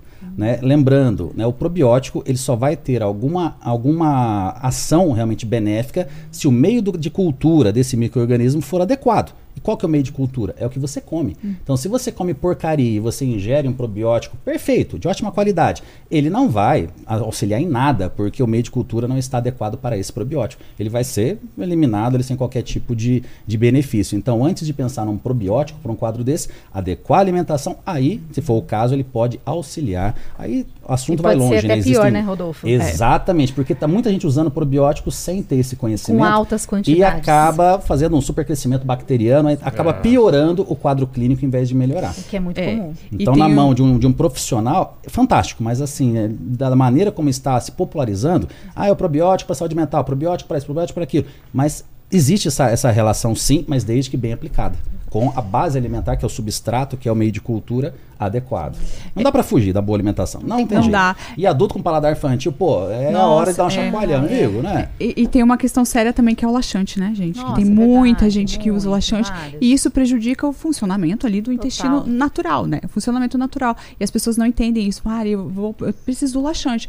É óbvio, porque o seu corpo acostumou com isso, né? Eu acho legal a gente falar do laxante porque muita gente usa. E afeta a microbiota. Porque, Vilela, quando a gente fala de saúde intestinal, não é só funcionar. Às vezes você vai no banheiro todo dia. É. Mas é você vai no banheiro, você interdita o banheiro, você deixa aquele rastro lá que tem que dar três descargas, o papel higiênico vai metade do rolo para limpar a bunda. Isso tá errado. Você tá com desbiose. Você tá falando do Paquito. Não pode. Não, você ir no banheiro e deixar fedido, tá errado. É desbiose. Claro, um dia de uma festa de, de, de- de que foi e tal, bebeu muito, comeu muito, não vai sair cheiroso. Mas o ideal é. O cocô ideal é você ir no banheiro, alguém entrar na sequência e nada aconteceu ali. Essa é a perfeição. Ah, isso é impossível. Lógico, a porcariada que as pessoas comem é difícil mesmo. E é um termômetro diário. É. O intestino, você consegue saber como está a sua alimentação e como estão as suas emoções. Mesmo você com uma ótima alimentação, um dia extremamente estressante, vai afetar o seu cocô. e aqui Nossa, existe demais. uma escala, alguns conhecimentos eu acho que não podem ficar só em consultório, como por exemplo a escala de Bristol. A escala de Bristol é uma escala que classifica o cocô. E essa escala é algo que todo mundo deveria saber. Deveria eh, ser ensinado na escola, né? no, no- no nosso, nossa educação infantil. Porque ali é um termômetro da nossa saúde. Se você não tem um cocô saudável, um cocô na forma de banana, que, que realmente ele mostre que, que e não, não deixa aquele rastro na, na, na patente e tal, você está. ho- Hoje o cocô foi ok, mas pode ser que amanhã já não seja. Então é um termômetro diário para ser avaliado. Então saúde intestinal é muito mais do que ir no banheiro. Dependendo do jeito que você está indo no banheiro todo dia, pô, você tá, precisa cuidar desse intestino. Entendi. Como eu disse, às vezes a pessoa tá sarada, tá com um ótimo físico, mas come tanta proteína de maneira até desnecessária que ela afeta a microbiota. É tão comum em academia, né, o ambiente, essa- as feiras, né, que to, participo de todas, eu trabalho com isso, né, com, com a nutrição esportiva, suplementação. A feira geralmente é aquele, aquela atmosfera, né, insuportável, porque existe ainda essa visão de que quanto mais proteína, mais músculo, né, mas para ganhar massa muscular, o alimento fonte de carboidrato é até um pouco mais importante do que o alimento fonte de proteína. Esse é um assunto bem interessante também. Agora, para reduzir gordura corporal, mantendo a massa magra, a gente precisa comer um pouco mais de proteína do que até mesmo para ganhar massa muscular. Olha que interessante. Entendi. O Paulo perguntou aqui o seguinte: é, na visão de vocês, é, eu queria que- saber o- que vocês acham sobre o, o agrotóxico, agrotóxico que é muito utilizado aqui no Brasil nos alimentos. E somos campeões mundiais, inclusive, infelizmente. O Brasil é o que mais tem agrotóxicos. E aí até na água que a gente bebe. Infelizmente, isso passa para o solo, não tem o que fazer. Então é triste dizer, mas nós temos muito aqui. Então, se possível, se você puder comprar orgânicos. Claro que não é uma garantia 100% que é zero agrotóxico, mas é muito menos do que com o convencional. E acho que também é uma, uma informação legal, legal não, péssima, mas que é importante as pessoas terem esse conhecimento. A, o alimento que mais contém agrotóxicos, a gente imagina muitas vezes um tomate, um pimentão, mas é carne. Ué? É da raça- vem da ração do gado. Ah, é? E é, fica, é, fica condicionada na gordura. Então, uma carne, quanto uma carne gorda, ela vai ter uma presença grande, não exatamente do agrotóxico em si, mas de substâncias realmente provenientes do agrotóxico que são, que são bem maléficas aqui à nossa saúde. Então, entra aí uma, um problema ambiental, né? Claro, eu adoro carne, enfim, assim como muitos aqui, mas até algo que, falando de ecoconsciência alimentar, independente do indivíduo ser vegano ou não, é uma informação importante para nós sabermos. Entendi. Ó, a, a Jaqueline ela perguntou o seguinte, ela é, sobre o uso da chia para ajudar a função intestinal, né? O que, que é chia? Aquela sementinha, aquela Ah, bolinha tá, tá. Que, que a gente usa bastante. É, pode ser interessante. que era uma Aham. sigla. né? Está hidratada, né? Como Hidrata- você bem disse, tem que ter hidratação no Aham, meio, até é. porque senão não, tá- não faz efeito. Então ela tem uma boa quantidade de fibras que pode ser utilizada, assim como também psyllium, que pode ser interessante, amaranto, aveia. Então tem várias possibilidades, não E- só e a- a chia, quanto e várias até outras. falando de sementes, são pouco exploradas na nossa alimentação Eu- e muitas vezes jogada fora. Em um país que sofre, boa- a maior parte da população sofre com insegurança alimentar, até se a gente for analisar, toda a população está sofrendo, porque É. aqueles que têm condição financeira para escolher o seu alimento está perdido por causa das redes sociais. E o- o- aquela, aquela pessoa que e o restante não tem condição para escolher o seu alimento. É, vamos imaginar, semente de abóbora. Semente de abóbora é riquíssimo, riquíssimo, por exemplo, em magnésio. O magnésio é um dos minerais que estão presentes, tem maior eh, taxa de ausência na alimentação das pessoas que precisa de uma variedade alimentar grande. E as pessoas muitas vezes jogam fora, né? A semente da abóbora que é riquíssima, né? Semente de girassol, psyllium, chia, importantíssimo a gente levar essa informação, colocar em fruta, colocar na salada, né? Colocar num iogurte, isso realmente são, são alimentos que são riquíssimos, fibras, mi- vitaminas, minerais e tem muitas vezes um custo baixo. Entendi. Ômega na composição, muitos deles, né? Então Perfeito, é interessante. de Maravilhoso. Dá pra gorduras, colocar ótimo. sim, com certeza. Excelente, excelente dica. Boa. A Fabi vai fazer uma aqui agora. É, qual que é melhor, o arroz integral ou o arroz normal? Depende, né?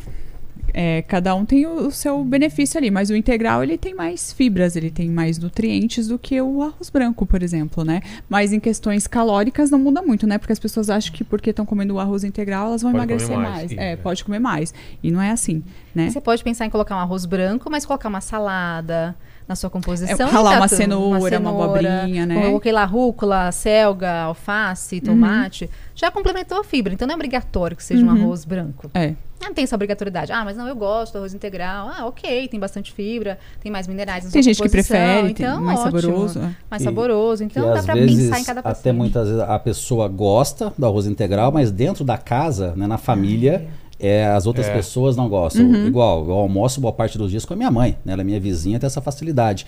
E ela não gosta do arroz integral. Então, com ela, eu me permito comer arroz branco e o que eu faço? Aumenta um pouco mais a presença de, de vegetais, de legumes e verduras. A fibra não pode faltar, né? Fibra não pode faltar. Então, se vai tirar um pouquinho do arroz, acrescenta de legumes e verduras. Por isso que é importante ter essa, o conhecimento e não seguir um cardápio. Ah, mãe, não tem arroz integral, não posso almoçar aqui, tchau. Não, É. você não vai deixar de comer com a família por causa de uma característica dessa, né? Entendi.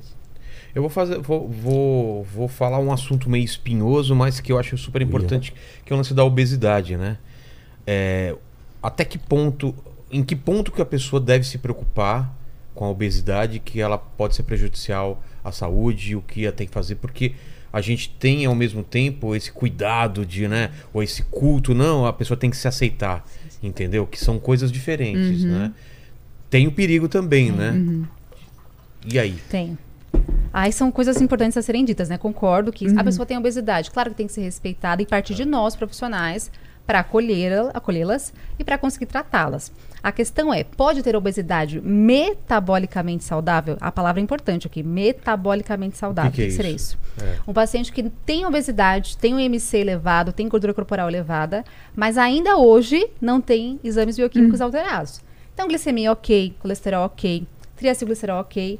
E até o paciente assim, nossa, tá vendo? Eu tenho obesidade, mas tá tudo ok.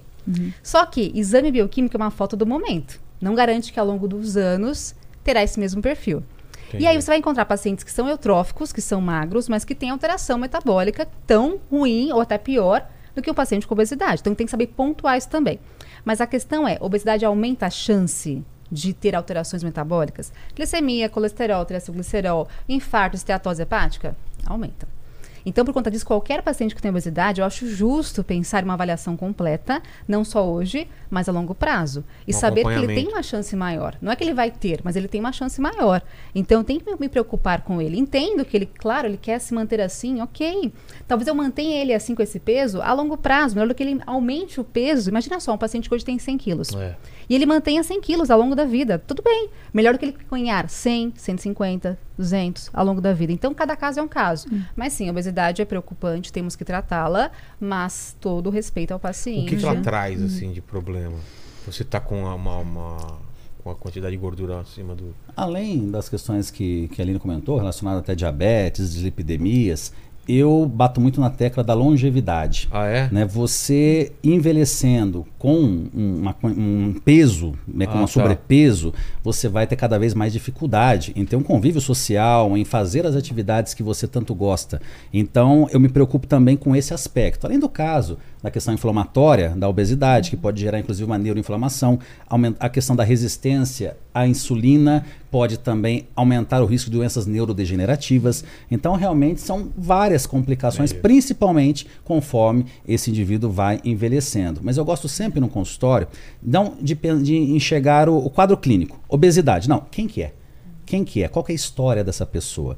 É desde a infância? É, é repentino? É- Foi agora porque é, teve um problema no casamento? Quatro anos até se separar, ganhou 60 quilos? É um caso muito mais fácil ou menos difícil de você virar essa chave do que quando vem lá da infância, aquele trabalho que já vem se tentando inúmeras vezes. Aí nesse caso também, algo que é muito, muito importante, a medicação. Hoje nós temos é, tratamentos farmacológicos incríveis que podem auxiliar esse indivíduo obeso. Agora, o problema é a menina que está com a gordurinha aqui, é, usando os mesmos medicamentos é, que são indicados para um paciente obeso. Em muitos casos, sim, a cirurgia bariátrica. Né? O problema é aquele paciente está com 90 quilos e engorda 10 para fazer cirurgia bariátrica. Mas temos muitos casos, sim, que a cirurgia bariátrica faz uma mudança fantástica na vida desse paciente, com todos os cuidados relacionados à educação alimentar. Não dá para fugir.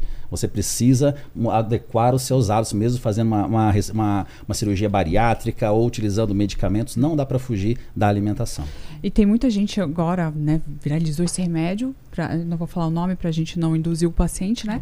Mas ele ficou famoso e tá todo mundo usando, não tem restrição. É isso que você falou, vejo amigas, modelos usando esse remédio. E as pessoas não têm noção de a longo prazo como que isso vai afetar a vida É a dela. medicalização de tudo De- hoje, né? É um, é um para dormir, um para acordar, um para transar, um para emagrecer, um para ficar forte e não consegue chegar onde quer. É. Não Ainda não consegue consegue. nada na vida, vai ganhar uma grande uma depressão ali e se afundar cada vez mais com os efeitos colaterais desses medicamentos. Exatamente. E eu vejo muito efeito colateral do efeito rebote, por exemplo, porque a pessoa ela não tem um preparo psicológico para receber, até a bariátrica mesmo, tem um- todo um preparo antes. E as Claro, pessoas não claro. preparam a mente, elas não entendem que o problema está aqui. Isso é muito grave. Ela vai querer comer igual. Ela vai, porque ela vai parar a medicação um momento, ela não pode, ela vai chegar no objetivo e vai parar. E aí, quando ela parar? Porque ela, ela perde a fome, inibe o apetite. Então ela para de comer e ela não aprendeu a lidar com aquela comida, ela simplesmente está comendo menos. Pode ser menos coxinha, menos pizza, por isso ela emagreceu. Então ela não aprendeu a lidar, ela não fez uma reeducação alimentar. A bariátrica é a mesma coisa. Ela operou, diminuiu o estômago e aí a mente dela não mudou. E Mário, isso eu tenho temos- pacientes que fizeram duas bariátricas, você acredita? e por isso nós temos tantos Duas. casos de alcoolismo, Deus, de é muito complicado, busca gente. Uhum. por recompensa em outras coisas que não a comida, já que a comida não está mais sendo possível, né? E com relação a- ao- aos medicamentos, quando bem empregados para um paciente obeso, não é apenas para controlar, não é essa nova classe não é apenas para controle de apetite, não é efeito apenas da anorexia, tem efeitos metabólicos, né? Então auxilia na melhora do perfil lipêmico, né? nível de colesterol, triglicerídeos, auxilia ali no- no- nos níveis de, de glicemia, então tem benefícios metabólicos. Então, para esses pacientes específicos, né? Acaba sendo incrível. Agora, o problema é viralização aí de Exatamente. virar modinha, É, né? vira uma moda e tá todo O mundo pessoal usando. brinca com isso É, como se fosse algo, né, sem qualquer tipo de efeitos colaterais. Exatamente. Fala, Leni. Qual que é a dúvida da galera aí? O, a Isadora Chaves, ela mandou aqui o seguinte: iogurte de kefir é bom?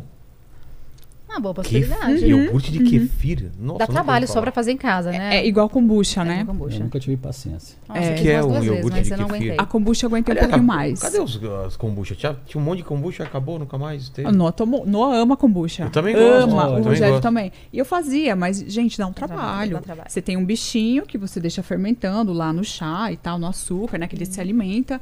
E é maravilhoso, faz muito bem. Mas tem açúcar no, É- no kombucha? Ah, mas é muito pouco, porque pouco? tem a consumo, né, do probiótico, então... É, Ah, tá. ele mais se alimenta, né, desse Sim. açúcar, então acaba num. E o, e o iogurte qualquer? Kefir. Então, que é um mas o bichinho é o- também, né? Também. Então a gente tem micro-organismos ali que têm efeito probiótico. Então, para a saúde intestinal, realmente é bem interessante. E acho que é até melhor do que esses iogurtes que a gente tem no mercado, É. né? Ah, é? É, ele tem mais benefícios, porque também as pessoas acreditam muito nisso. E não Você é pode bem tomar assim, iogurte, né? Leni? Então, eu corta, como eu cortei a lactose, né? Ah, aí tá. o iogurte também Ah, tá pra fora. você não. é. Entendi. Você não pode. Entendi. E tá vendo como nutrição individual? Para cada caso É? é um caso, É. né? Exato. É muito particular. E até falando, puxando o assunto do iogurte, mas isso vale para alimentos industrializados, é sempre ficar atento com a lista de ingredientes. Né? Você pega um iogurte que tem uma lista de ingredientes com 4, 5 linhas, já descarta. Né? Você, isso não, o que menos tem ali é o iogurte. É, né? exata. E esses de pro intestino, então, é maravilhoso, né? Porque tem um monte de coisa lá, o o negocinho que não vai fazer Então efeito, temos né? que tomar muito cuidado com esse tipo de industrializado que vamos consumir. Não é que todo industrializado não deve ser. Não, nós É, precisamos de uma variedade Iogurte maior iogurte- hoje. O cagar funciona mesmo? Não. Só iogurte estragado, né? aí, funciona aí funciona, né? E tem mon montes, né? Tem Tem que vários. tomar cuidado que tem muitos que tem xilitol na composição. Ah, que pro xilitol. intestino é Boa, péssimo. Aline, Nossa, o boa. xilitol é Isso é um complicado. mito Então, grande cautela de, com Nossa. isso. de acharem que o xilitol melhora adoçante, Exato. É. mas ele tem impacto grande no intestino, assim como o Nossa. maltitol também. Eu não que é um tolero. dos grupos do FODMAP que nós falamos Perfeito, anteriormente. Pra mim, o perfeito. Então ele xilitol é fermenta pra péssimo. mim também. É. É igual você disse, Rô, a questão das feiras de nutrição. Você vai passando em cada feira tomando whey protein, um tem whey, um tem xilitol, É.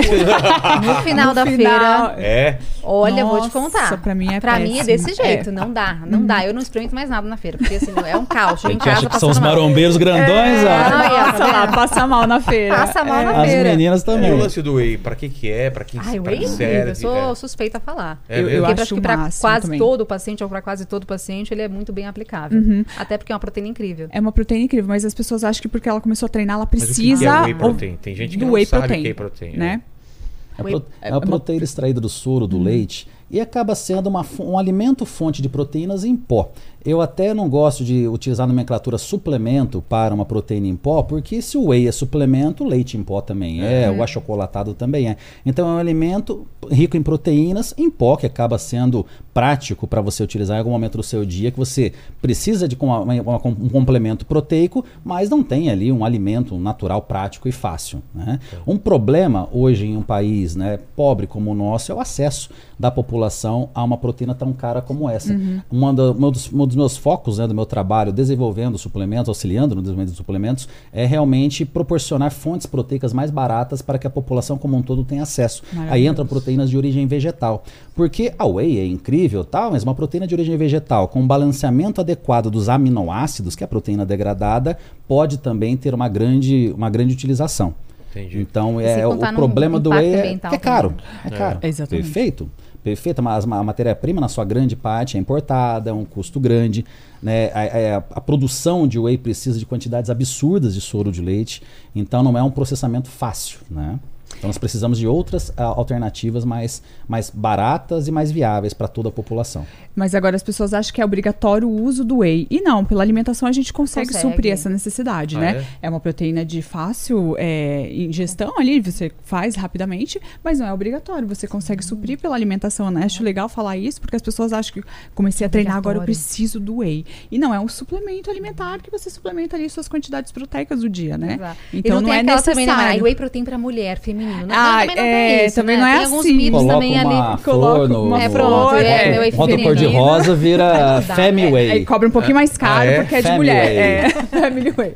Tem muito complicado, isso. É. complicado. E algo importante, esse tipo de, de produto, né, uma proteína em pó, muitas vezes é desconhecida da, da, da- da parte da população que mais seria beneficiada. Qual? Envelhecimento. Por quê? Conforme nós vamos envelhecendo, temos mais dificuldade da, com a mastigação, de comer carnes, ou até mesmo leguminosas. Então a ingestão de proteínas, a tendência é cair. Entendi. Então, naturalmente, você já vai perdendo massa muscular. Se você for diminuindo a ingestão de proteínas, aí a massa muscular vai para o espaço mesmo. E por, pelo, por meio, com o suco de uma, um pó proteico, bate lá com água, frutas, essa, essa proteína em pó, seja whey, uma proteína à base vegetal, albumina, temos outras fontes também. E você consegue ter uma facilidade maior na ingestão. Então eu tenho um pote de whey na minha casa, um pote de whey na casa da minha mãe, que está lá na dispensa como se fosse um pacote de arroz, é o, é o alimento da família. O dia que eu preciso de um coringa prático na alimentação, eu vou lá e tomo, e ela fica no pé para que ela tome todos os dias, porque eu sei que ela não ingere a quantidade de proteínas que ela deveria ingerir. Então é, é, um, é um produto para a família, tem que ser visto como algo assim, um coringa. Poxa, hoje agora à tarde eu tô com pressa, eu não vou conseguir fazer o meu sanduichinho com frango desfiado, ah, vou lá, vou tomar whey e comer uma fruta. Mas tem muito idoso, Rô, que tem medo, que acha que é bom. Exato, exato. Mas até pela a força da, também, né? da indústria, né, ser muito direcionada para o esporte, É, né? A, a in- olha como é é complicado. Nós ainda estamos educando os praticantes de musculação com relação a, a essa- esse tipo de suplemento. Imagina a população como um todo. O whey pode ser fantástico para um obeso. Por Ah, quê? é? Porque o obeso precisa não apenas reduzir gordura, ele precisa de manutenção da sua massa muscular e de tecido- da pele em si, preservação de colágeno também. Então, proteína é para várias funções, sistema imunológico, sistema hormonal. Então, uma alimentação apenas restrita em calorias, vai lá fazer um jejum intermitente com duas refeições por dia. Mas, basicamente, a refeição tem pouquíssima proteína. Vai desabar o peso de massa magra em conjunto com gordura. Então, uma suplementação proteica pode auxiliar o, o obeso a ter ali uma, uma alimentação mais adequada em proteínas. Particularmente, eu prefiro sempre o alimento sólido nesse caso. Por quê? Saciedade. Né, um suplemento sacia menos do que uma alimentação que, que contenha realmente essa proteína, mas pode ser muito bem utilizado, assim como a creatina, seja para o envelhecimento, seja para obeso, pode ser utilizada. Você, você vê que a base, da- até mesmo da suplementação, acaba sendo muito parecida. Para alguém que quer ficar forte e para alguém que quer emagrecer. Ambos não podem ter deficiência de vitaminas e minerais. Então, para ambos, vitamina D tem que estar adequada, todos os minerais, todas as vitaminas. Não po- é, um ômega 3 pode ser interessante em ambos os casos. Então, essas informações que precisam ser levadas como um todo, que o pessoal fica procurando tudo fragmentado. Aí a alimentação, o suplemento para performance cognitiva. Aí o alimento para libido. É o alimento para treinar, para ficar. Gente, é tudo uma mesma coisa só. É. Você precisa de energia para tudo, para seja para você emagrecer, ou seja para você ganhar massa muscular, para trabalhar, etc. Então essa é- essa base da nutrição que eu bato muito na tecla, nutrição para todos, nutrição para a família e não achar que é tudo fragmentado, né? Entendi. Ó, é, tem aqui também uma pergunta do, da, da Luana. Ela fala: é um mito comer de 3 em 3 horas? É um mito. É um mito. É um mito. Não é uma obrigatoriedade. A gente pode adaptar de acordo com a realidade do paciente. É, tem paciente que não gosta. Olha, eu gosto de comer três vezes por dia só. Ok. Vai comer tre- a gente consegue adaptar, Sim. né? É, o que, que eu acho que ajuda é esse paciente que gosta de comer muito o tempo todo. Então, come em grandes quantidades nas refeições principais, né? Você dá uma intercalada ali, isso ajuda muito no controle desse paciente, né? E tentar Mas manter não é- o perfil do paciente, né, Mari? Tipo, ai, não, eu vou precisar colocar X refeições, ele come Y. E, exatamente, tem que ir na do paciente, o que, que funciona pra ele. Mas é um mito, não precisa. Até porque a adesão é o que mais. É adesão, exatamente. É, É que até muitas consegue. vezes o profissional tem na cabeça o ideal é ter seis refeições ao dia e recebe um paciente que come uma vez e naquela uma vez ele arrebenta, né, de, de estar comendo. Como é que aquela pessoa de uma vai pular para seis? O que eu tento trabalhar com uma média é trabalhar quatro refeições, chegar nesse equilíbrio. No mínimo quatro refeições pensando na nossa massa muscular e todas as funções relacionadas à proteína. Porque nós precisamos, Vilela, de uma quantidade X de proteínas por dia. Vai variar de acordo com o peso corporal, por exemplo. E isso deve ser fracionado ao longo do dia. Fracionar em duas refeições, tá errado. Mas para aquela pessoa que come uma, se você passar para duas, já é. Depois, três. Depois, quatro. Quando chega em quatro, aí é muito critério como, como né, nós estamos comentando. Tem pessoas que se adaptam melhor com 5, com 6, com 7. Eu gosto de comer 5. Cinco refeições no meu dia. Mas já teve fases da minha vida que eu comia seis ou sete. Agora, menos de quatro, aí você acaba afetando a sua massa muscular. Se o objetivo é manter massa muscular, e dificilmente alguém vai querer ser flácido, né? Por mais que você queira ser magro, a pessoa quer ser magra durinha, não quer ser, ser magra flácida, né? Ela precisa de tônus muscular. É essa distribuição da proteína em pelo menos quatro refeições do dia, associado de um treino de força, que é a musculação. Não adianta só no beat tênis achar que a bunda vai ficar dura, e as meninas, É. né? Até pode fazer, mas tem que fazer musculação Tem que junto. ter Tem, é, musculação. musculação e, é, pô, faço musculação há 30 anos. Esses 30 anos, talvez aqui uns, se eu for colocar por dias, né? Talvez uns, dividisse uns 10, uns 10 10 anos, talvez eu não fui com vontade para academia. Eu vou porque é preciso, pensando lá atrás, pensava estética, claro, garotão, adolescente. Hoje eu penso como é que eu estarei daqui 10, daqui 20 anos. Eu preciso dessa reserva de massa muscular para daqui a alguns anos. Entendi. É, tem um, um amigo da Fabi aqui que ele mandou o seguinte: existe algum tipo de cerveja que vocês indiquem que traga menos prejuízo à dieta? Ah, eu tomo todas. Mas tem- agora tá na moda a zero, né? É. Aí.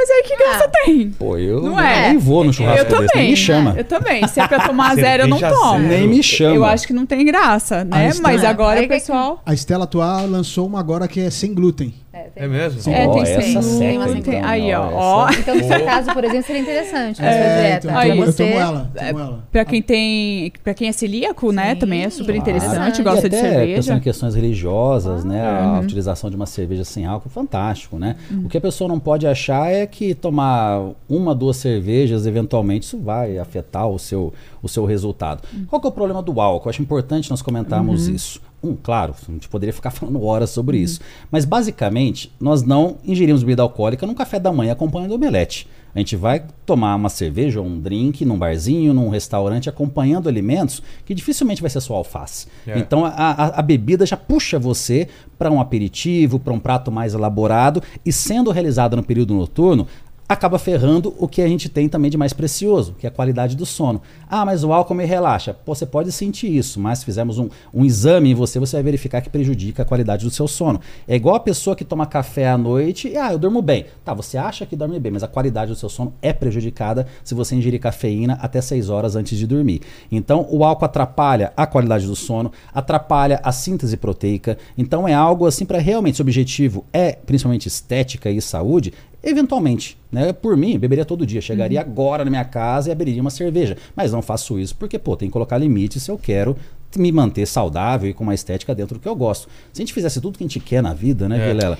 Pô, a gente não ia respeitar limite de velocidade na, na, na estrada, a gente ia fazer um estrago, a vida ia ser uma zona. A gente precisa de regras, não adianta Claro. também a gente viver, né, deixando a vida nos levar, né? Que é o jeito que o paciente quer, quer viver, né? Pô, e ter resultado aí não dá. Ele quer encontrar alguém que fale, você pode tudo. Que você E vai a galera conseguir. tá Exatamente. nessa pegada que eles querem encher o consultório. Exatamente. Né? Esse que é o problema, que eu brigo muito com meus alunos, Mas né? como que, faz? Porque aí a pessoa chega lá e aí? Não vai conseguir, porque não é de possível. uma consulta só, né? É, é, pulando exato. de galho em galho. Porque não tem como, né? Tem que ser realista. Então, assim, a pessoa gosta de uma cervejinha, tudo bem, dá um, toma ali, né? Um negocinho. E outra coisa que as pessoas fazem, não comem pra poder tomar cerveja. Ah, que é um é erro verdade. também, né? Muito, Muito, perfeito, não pode perfeito. fazer isso, né? E as pessoas fazem pra compensar. Precisa E, fazer uma e aquela alimentação questão completa. Também, né, Mari, né? Quando essa pessoa me pergunta, "Ah, eu posso ou não posso? Daí eu rebato. Qual é o seu objetivo? Porque às vezes Uhum. a pessoa tem um objetivo estético extremamente alto. Né? Uma mulher atingir os físicos que a gente vem encontrando por aí, não apenas em competições, mas a própria academia, né? Uhum. A- o nível de estética corporal que as mulheres estão se conquistando hoje não vai ser com uma dieta é, tranquila, flexível. É, com muita disciplina. É, É, com muita disciplina alimentar. Então, quando a pessoa tem esse nível de, de desafio, é igual falar para ela que ela vai passar num concurso público dificílimo estudando meia hora por dia. Nós vai ter que se matar, minha filha, talvez durante anos, para passar nesse lugar. E você vai ter que se matar durante anos para conquistar esse objetivo que você deseja. Então, também é uma questão do que, de onde a pessoa quer chegar, É. né? Que muitas vezes ela tem essa visão do objetivo elevado, mas ela não sabe da- das abdicações que ela vai ter que fazer. Então, um bate-papo no consultório para encontrar o equilíbrio, já que você tem um estilo de vida mais, deseja um estilo de vida mais tranquilo, vamos baixar um pouco aí a, a régua desse objetivo, vamos tentar, né, encontrar o equilíbrio, ou então paga o preço, né? Vamos lá, que não tem milagre, né? Agora, se é uma pessoa que tem um objetivo mais baixo, quero Que é perder a que é a maioria. Tudo bem, dá, bem. você consegue um resultado legal. Agora, esse objetivo é mais difícil. Exatamente. Agora, um resultado mais tranquilo é possível. Então, a gente pode. Agora, a quantidade depende também de cada paciente, né? Às vezes o paciente ele pode um aporte energético maior, pode de repente um pouquinho mais, né? Então depende do objetivo, depende do Claro. paciente, mas tudo é E ter possível. consciência disso, né? Porque o paciente É. entenda que precisa de algumas limitações. É, tem um limite. Tem um limite. É. Entendi. Fala, Lene. Ó, o José, José Gonçalves falou aqui o seguinte: será que pode- é, podem falar sobre a necessidade de fazer a limpeza de metais pesados como alumínio e mercúrio? É, ó, realmente, alguns alimentos são mais ricos em metais pesados. Por exemplo, se a gente pegar um peixe, um peixe especialmente de tamanho maior, ele tem mais metais pesados. Por quê? Ele fica mais tempo no oceano, ele fica ali com mais um ambiente mais entre aspas, tóxico e, consequentemente, ele vai incorporando mercúrio, cádmio na sua composição. Então, se eu pegar um peixinho pequenininho, um atum pequenininho, ele tem menos metal pesado. Se eu pegar aquele peixão da peixaria, realmente ele tem mais. Se eu pensar numa gestante e ela tem esse excesso todos os dias, pode ser prejudicial. Agora, se eu pensar num adulto que é mais bem informado, não seria tanto prejuízo assim, a não ser que realmente ele tenha alguma condição clínica que eu não possa ter um excesso de metal pesado. Obviamente que metal pesado em excesso leva a uma chance maior de câncer. Então, em excesso, não seria nada interessante para todo mundo. Mas ninguém aqui creio que vai comer peixe todos os dias, em demasia, então a gente tem um certo controle. Se eu pensar em latinha de atum, inclusive, a gente pensa, nossa, latinha deve ser pior, né? Porque ele tem uma quantidade muito alta de metais pesados. Na verdade, é o contrário. Porque o peixinho que está lá no atum é uma espécie pequena do peixe. Então ele tem menos metal pesado do que o peixe está na peixaria. Então é uma certa incoerência que a gente acaba falando, mas o peixe do atum, da sardinha, tem menos metal pesado, o inclusive. próprio cação, né? Que é o tubarão, né? Quando, quando te come é tubarão, quando você come é cação, né? Basicamente. é um peixe predador, ele acaba não sendo um peixe interessante pensando na sua qualidade nutricional. E, e é triste isso, né? Pensando até na contaminação de oceanos, microplásticos, né? Bisfenol A, um grande problema que acaba. Antigamente, pensar em comer peixe era algo totalmente saudável, hoje já não é tão bem assim. Né? Muitas vezes, um peixe de um determinado cativeiro, a gente está lá comendo um salmão, achando que aquele laranja é o natural do salmão selvagem, mas é corante, vai depender da ração que foi utilizada no cativeiro. Então, é muito complexo, seja o oceano ou até dependendo aqui de um cativeiro. Por isso que a gente tem que buscar aquilo que a gente tem controle. Porque eh, muitas coisas nós perdemos já o controle, a não ser que a gente se isole realmente da. Até assim é difícil, né? A gente se isole ali da, da humanidade e vai plantar, vai, vai caçar, vai cuidar de tudo envolvendo a nossa alimentação. Total. O ambiente é bem complicado hoje em dia. Ó, o Raman, ele tá falando aqui o seguinte: é, fala sobre o chimarrão, os benefícios do chimarrão. Delícia. Ah, eu amo chimarrão. Muito bom. Eu amo chimarrão. Erva mate. É, é um chazinho verde ali, né? Ele pode ajudar bastante também, né? Vários compostos antioxidantes, Uhum. Anti-inflamatórios. Tá, até tem trabalhos, inclusive, que eu participei de um da USP, Ah. que fez avaliação de erva mate chimarrão com pacientes com diabetes. E ele foi interessante para controle de glicemia. Uhum. Ah, é? Então, é um componente que pode ser interessante, que pode ser adicionado. Então, ele tem bastante componentes ali dentro que são compostos bioativos. É, tem efeitos antioxidantes. Te- e- Mas tem muita árvore que tem muito açúcar. Ah, tem, Então, é o ideal é ver você tomar sem açúcar, Claro, né? claro, claro, com toda certeza. O, o, o tradicional o chimarrão raiz. Raiz, né? Raiz. exatamente. É, a utilização de, de chás como um, como um todo é algo que deveria ser mais bem orientado em geral, né? É uma, é uma educação nutricional de grande qualidade, principalmente falando assim, sono, em controle de ansiedade, chás com propriedades mais, mais calmantes. Podemos citar vários aqui, mulungu, Claro. é, desde Erva doce, erva passiflora, cidreira. erva cidreira, camomila, enfim, que poderia auxiliar tanto na melhora da qualidade do sono, quanto também ao longo do dia. A pessoa está lá trabalhando e se entupindo de café. Com certeza, se ela utilizasse um chá que baixasse um pouquinho os seus ânimos, ela se concentrasse melhor no, no seu trabalho, seria mais interessante do que ficar se entupindo só de cafeína. E, e aí vai longe a, a- a conversa sobre chás, porque muitas pessoas têm desconforto gástrico e se entupindo de inibidores de bomba de prótons, né, os prazóis, que a longo prazo afetam saúde intestinal, trazem deficiência de vários micronutrientes, sendo que um chá de espera santa, hortelã, pode ajudar absurdamente. Aquilo que nossos avós faziam sem ver nenhum artigo científico, nós precisamos resgatar hoje com o respaldo da ciência, né? E, e chás eu vejo aqui Chá no Brasil, verde. né, é algo, né, no- seja no Oriente, na Europa, tão utilizado aqui no Brasil, nós somos mais da cultura do café e deixamos muito o chá de lado. É. Ó, ó, a Duda perguntou aqui qual proteína vegetal de baixo custo vocês indicam aí.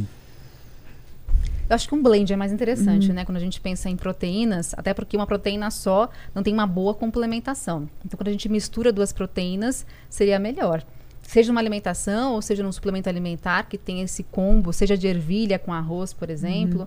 é uma boa poss- possibilidade. Até o nosso prato brasileiro, né? Arroz com feijão. É. É uma ótima combinação, Nossa, é uma. Uhum. composição de aminoácidos incrível, então já s- tem uma- um bom benefício. Agora, pensando em suplementos alimentares com proteínas, eu acho que a combinação de ervilha com arroz seria uma boa possibilidade. Lembrando que tem várias outras, né? Tem. É bem comum encontrar esse. Acho que é mais comum, né? De ervilha com arroz. E, e em algum momento nós precisamos resgatar a proteína de soja. Né? A proteína de soja tem um baixo custo e, e, e há anos ela tem um grande preconceito das pessoas. Por exemplo, suplemento, a, a indústria, na sua maioria, faz para o praticante de musculação. E o praticante de musculação, a- ainda hoje tem medo da soja pela quantidade, pela, pelo teor de fitoestrógenos, achando que isso vai aromatizar, vai afetar o seu ganho de massa muscular, trazer efeitos colaterais como ginecomastia, mas teria que ser uma quantidade surreal, não vai ser uma um suplemento de soja que vai trazer esse malefício. Agora, a mesma pessoa que não compra o suplemento de soja, come o boi que come soja. né? Então é uma questão cultural e a soja tem um baixo custo, pensando na população. E tem um perfil de aminoácidos muito interessante pensando na proteína vegetal. Então é um, é um, é um tipo de, de, de suplemento que precisa voltar no mercado e fazer um trabalho em cima de conscientização da população. Já temos aí grandes profissionais republicando livros sobre soja, desmistificando, e porque realmente é um trabalho que precisa ser feito. A gente não encontra quase mais suplementos à base de soja. Porque né? antigamente ele tinha bastante, né? Hoje Porque em dia... é mais difícil de vender para esse público. Esse que é, é a grande, é a grande questão. Mas nós, como né, palestrantes aí e tudo mais, nós temos também o dever de levar uma informação correta para que a indústria comece a se movimentar. Se a população entende, a indústria vai produzir. Não vai produzir e Muita ficar gente- parado na prateleira. Né? Tem medo do transgênico. Ah, isso que eu ia falar agora. Né? Eu acho que esse foi um grande problema também, eu né? também acho que um dos problemas principais foi esse receio da soja Da soja. transgênica. É. Exatamente. Mas hoje em dia, né, o que, que também. Nós temos vários alimentos transgênicos, é difícil de Uhum. controlar um pouco isso, né? E o quanto que só a transgenia é inviável, male- maléfica, é complicado de separar isso, né? Será que foi o agrotóxico, pesticida, ou foi a transgenia? Exatamente. Então não tem estudos assim que comprovam de modo isolado, ah, é só o transgênico. Claro que a gente tem que ter uma cautela, com toda certeza, né? Porque não tem também tanta comprovação a longo prazo disso. Mas, a princípio, é um bom alimento mesmo que seja um componente transgênico, a princípio. Entendi. Fala, Leni. A Fabi tem mais uma aqui, ó. O Rodolfo estava falando dos chás, né? A minha mãe usa cúrcuma, açafrão junto no chá. Também é bom? Ou é bom só na, na comida mesmo, sabe? Açafrão no arroz é bom, né? Fica um gostinho bom, né? Fica. Aí tem a biodisponibilidade, né, Rodolfo? Esse que é o ponto É, que pega, a né? biodisponibilidade é a origem. É. Né? Eu, ano passado eu estive no Marrocos e lá é um país que tem realmente uma matéria-prima incrível de açafrão. É, um grama é coisa assim, é, é mais caro que ouro, é caríssimo. Então, será que esse açafrão que a gente paga baratinho na, na, na mercearia, na, na- na- perto de casa tal, né? Será que ele tem realmente alguma propriedade? Porque se a gente for verificar o açafrão de verdadeiro, meu Deus, é um poder antioxidante absurdo, né? Fenomenal. Né? Agora a questão é qualidade, né? Da onde veio, né? De qual, É. como foi o solo, onde foi cultivado, contaminação, etc. Esse é um, é um probleminha. E no chá, a absorção vai ser praticamente É. nula. Quando você coloca em água, em componentes mais aquosos, assim, você absorve de, por volta de 5 a 7%, é quase nada. Então, para que eu conseguir aproveitar essa curcumina presente na cúrcuma longa, eu tenho que ter ou piperina da pimenta junto, associado, uma misturinha de repente, cúrcuma com pimenta, ou também junto uma gordura, de repente um azeite, azeite. um ovinho. Mas a questão é, para atingir uma quantidade elevada, pensando numa questão antioxidante, a dose é alta. Então não é só uma polvilhadinha, sabe aquela história? Ai, fiz um shot de limão, dei uma polvilhadinha de cúrcuma com pimenta. Ah, desculpa, gente, não. Não vai fazer efeito vai fazer nenhum, diferença, desculpa. é. Mas é verdade. Então, assim, quer uma quantidade exata, tem que ser uma dose mais exacerbada. Então, aquela polvilhadinha que você joga assim, ui, pauzinho, né? não faz nada, né? Então, desculpa, né? Mas infelizmente É, não vai é a ser realidade. isso. Mas uma coisa que a Fabi falou do chá, existe uma quantidade também, um limite de chá por dia, né? Por Porque é, é, tem pessoas que abusam. Eu tenho uma amiga, tá? Não vou falar o nome, obviamente, mas que exagerou do chá. Tomava um litro de chá de. Qual é daquela? Hibisco? Hibisco por dia. E ela teve um problema muito sério. E as pessoas acham que por ser natural, elas não precisam se Sim, preocupar com sim. isso. Chá pode dar problema. E pode, pode. É, é alguns chás, pensando até em efeito, um chá com grande efeito diurético, efeitos laxativos, chá de sene. Aí realmente Cavalinha, temos que ter, né? Que são sim, sim. muito fortes. Temos combinações muito grandes e um perigo também. É, como trabalho com a indústria há tantos anos e qualquer dúvida que nós temos sobre algum determinado suplemento, manda-se analisar para verificar o que tem lá dentro. Tem muita adulteração, inclusive em chás. Colocam furosemida num chá diurético que no rótulo está lá hibisco, cavalinha. Então tem que tomar muito cuidado. Né? Isso envolvendo tam- suplementos eh, aleatórios. É, a pessoa compra um tribulus, nossa, isso aqui aumenta a libido. Lógico, tá lá tem lá sildenafil, tadalafila, né? Na adu- adulteração da. Deca, É, é, é, é, seja às vezes anfetaminas em, uma- em um algo emagrecedor. Então temos que sempre ter muito cuidado na compra de um suplemento, buscando sempre uma marca que tenha nome no mercado. Os importados são os né? mais perigosos, né? Então. Exato, gente muitas vezes as pessoas têm Anvisa ainda. preconceito com, com a indústria nacional, quando eu tenho algum atleta que vai ser submetido por doping, sempre eu vou usar algum suplemento nacional. Até pelo fato do menor risco, né? no caso de adulteração, se for uma empresa realmente séria aqui do Brasil, e também muitas empresas, também sérias dos Estados Unidos ou outros países, trabalham com produtos que estão presentes na lista, na lista da UADA, na lista relacionada a doping. Então, às vezes acontece uma contaminação cruzada. Como no Brasil não existe a presença dessas substâncias em empresas né, realmente sérias, então não temos esse risco de contaminação cruzada. A nossa indústria ela é realmente incrível. A limitação, comparando com o mercado norte-americano, é a legislação.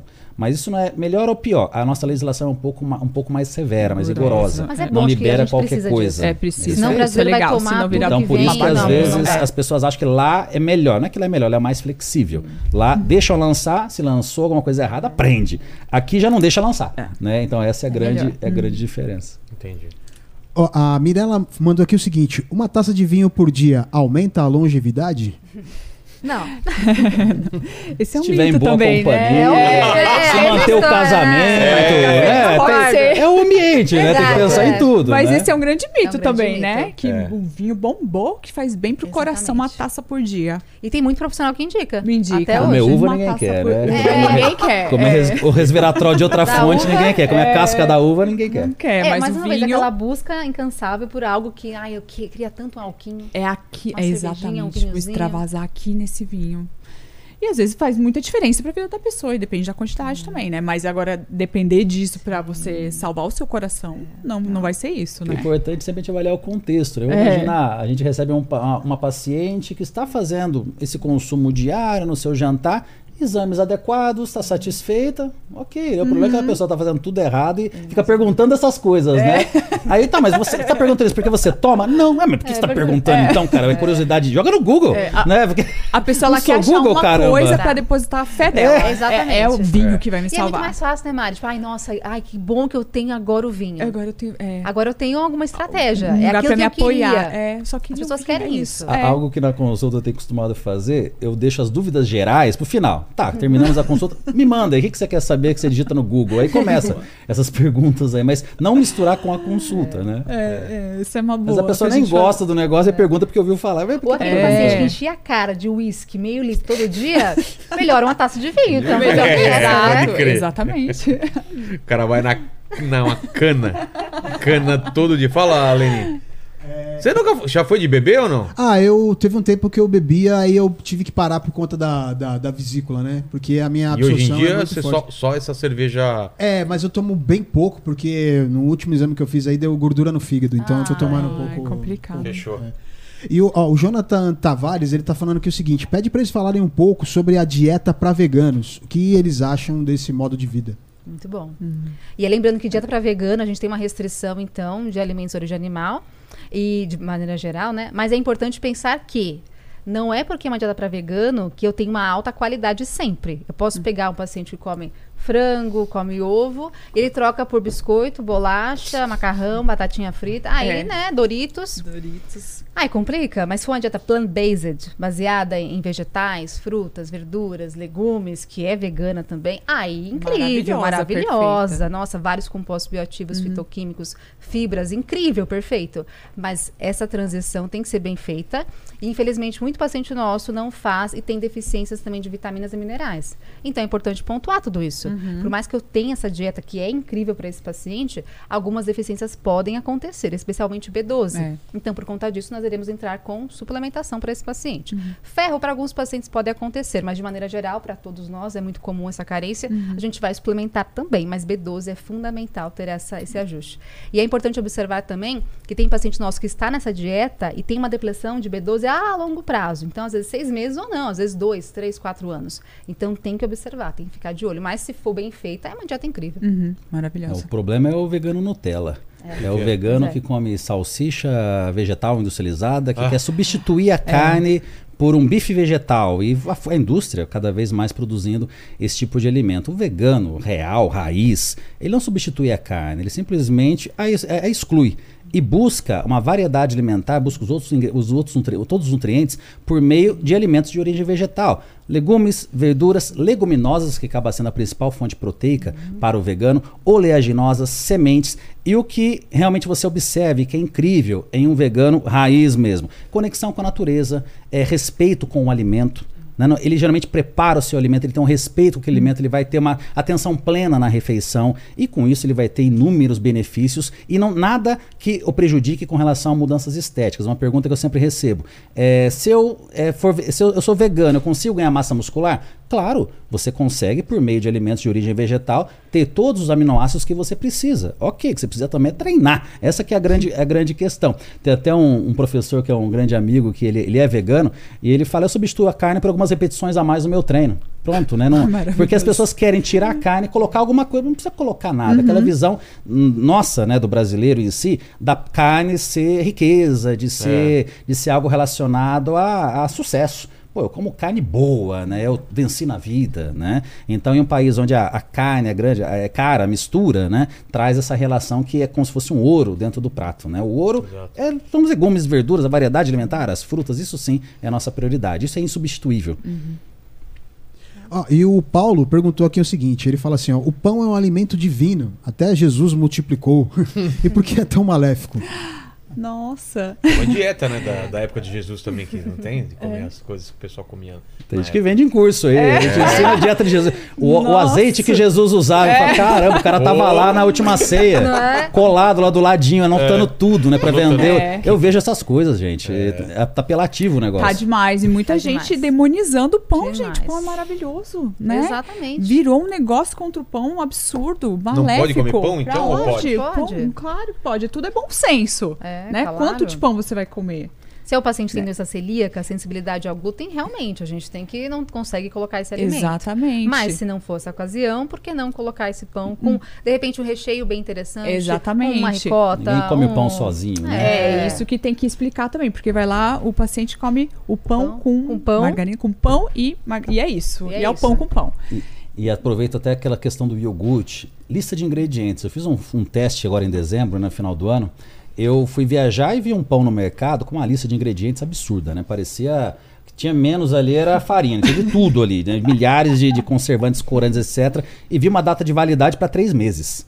Peguei aquele pão, levei para casa, abri, deixei aberto e fui viajar.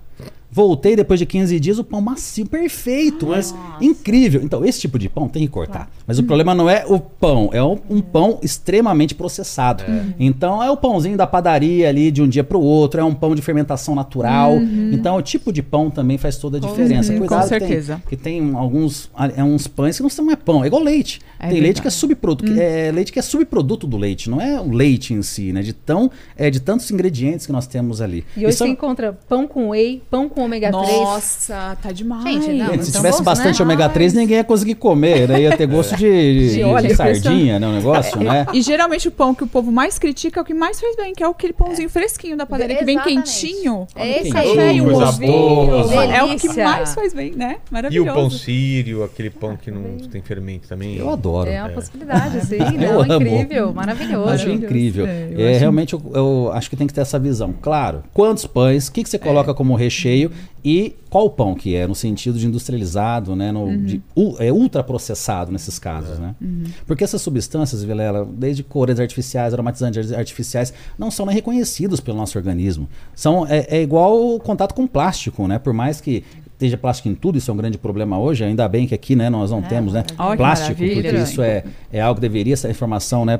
É, viajar por todos os lugares, são substâncias que não são reconhecidas, que são disruptores endócrinos. Então, a pessoa com esses, com esses disruptores endócrinos vai ter uma deficiência de testosterona, alterações hormonais, vai ter complicações na, na, na- no seu climatério Gestação. e, e menopausa, pensando aqui no envelhecimento. Então, evitar o máximo possível esse excesso né, desses, desses ingredientes. É totalmente possível de ser evitado, é mais simples do que a gente acha. É. É Mais comida- barato do que a gente raiz, acha. É mais barato caseira. do que a É. gente acha. Não é? E falou comida raiz e, e tubérculos. De, de modo geral, É. sim. Também uma ótima possibilidade. Batatas. Tem gente que fala que não pode misturar é, Ah, dois dois tipos de carboidratos. carboidratos. É. Ah, aí? boa, hein? Boa. Ainda não? Pode, desde que você limite a Batata e quantidade. arroz, é. Ah, vou colocar batata e arroz. Tá, você pode colocar, desde que você limite a quantidade que pode ser consumida. Para cada paciente tem uma quantidade diferente. Mas eu posso colocar os dois tranquilamente, sem problemas. Sabe um alimento que o pessoal tem medo, Aline? É a batata inglesa. Verdade. Ah, né? que é a batata batata inglesa? Aquela é convencional. convencional. Ah, Aquela que a gente sempre. Aquela branquinha? É. Ó, Aquela que a gente Aquela- sempre aquela faz. Que, sempre, que eu sempre compro. É. É a única que eu tenho em casa que eu faço purê. É um maionese. excelente alimento. maravilhosa. Só que aí a gente entra numa uma questão que a gente tem que tentar um linguajar bem simples, que entra em índice glicêmico. Né? Então a velocidade, bem simples, a velocidade de, de- de metabolização do carboidrato dessa batata é muito rápido. Então essa acaba se convertendo, é, ao- é, convertendo em glicose mais rapidamente do que a batata doce. E aí as pessoas imaginam que a batata doce é melhor apenas por isso. Mas ela tem uma quantidade de carboidratos, inclusive, menor que a batata doce. Você pode comer uma quantidade maior dela, se ela for cozida, obviamente. Então é um bom alimento, resumindo. E as pessoas às vezes acham que, nossa, batata engorda. Engorda se for frita, se for uma, uma forma de preparo totalmente inadequada. Mas é uma ótima opção também para compor a nossa alimentação, com um alimento fonte de carboidrato. Fala, Leni. Aqui, aqui foi. Galera, o que, que vocês acham que falta a gente falar? Algum assunto legal? levantar alguma. Nenhuma questão? dúvida de suplemento? Suplemento, é uma ótima. Vamos lá. Creatina, glutamina, BCA. É legal falar, né? deles. Porque também o, o- tem o paciente que começa a treinar e também compra um monte de Nossa, suplemento, né? Já chega com o BCA, com o whey, com a creatina Igual e o fala. cara que já. nunca pedalou na vida, É. vai lá e coloca uma bicicleta de 50 pau. Não, não só a bicicleta, mas todo equipamento. Todo né? equipamento. Aí passa o tiozinho de barra forte, atropela ele na, na subida.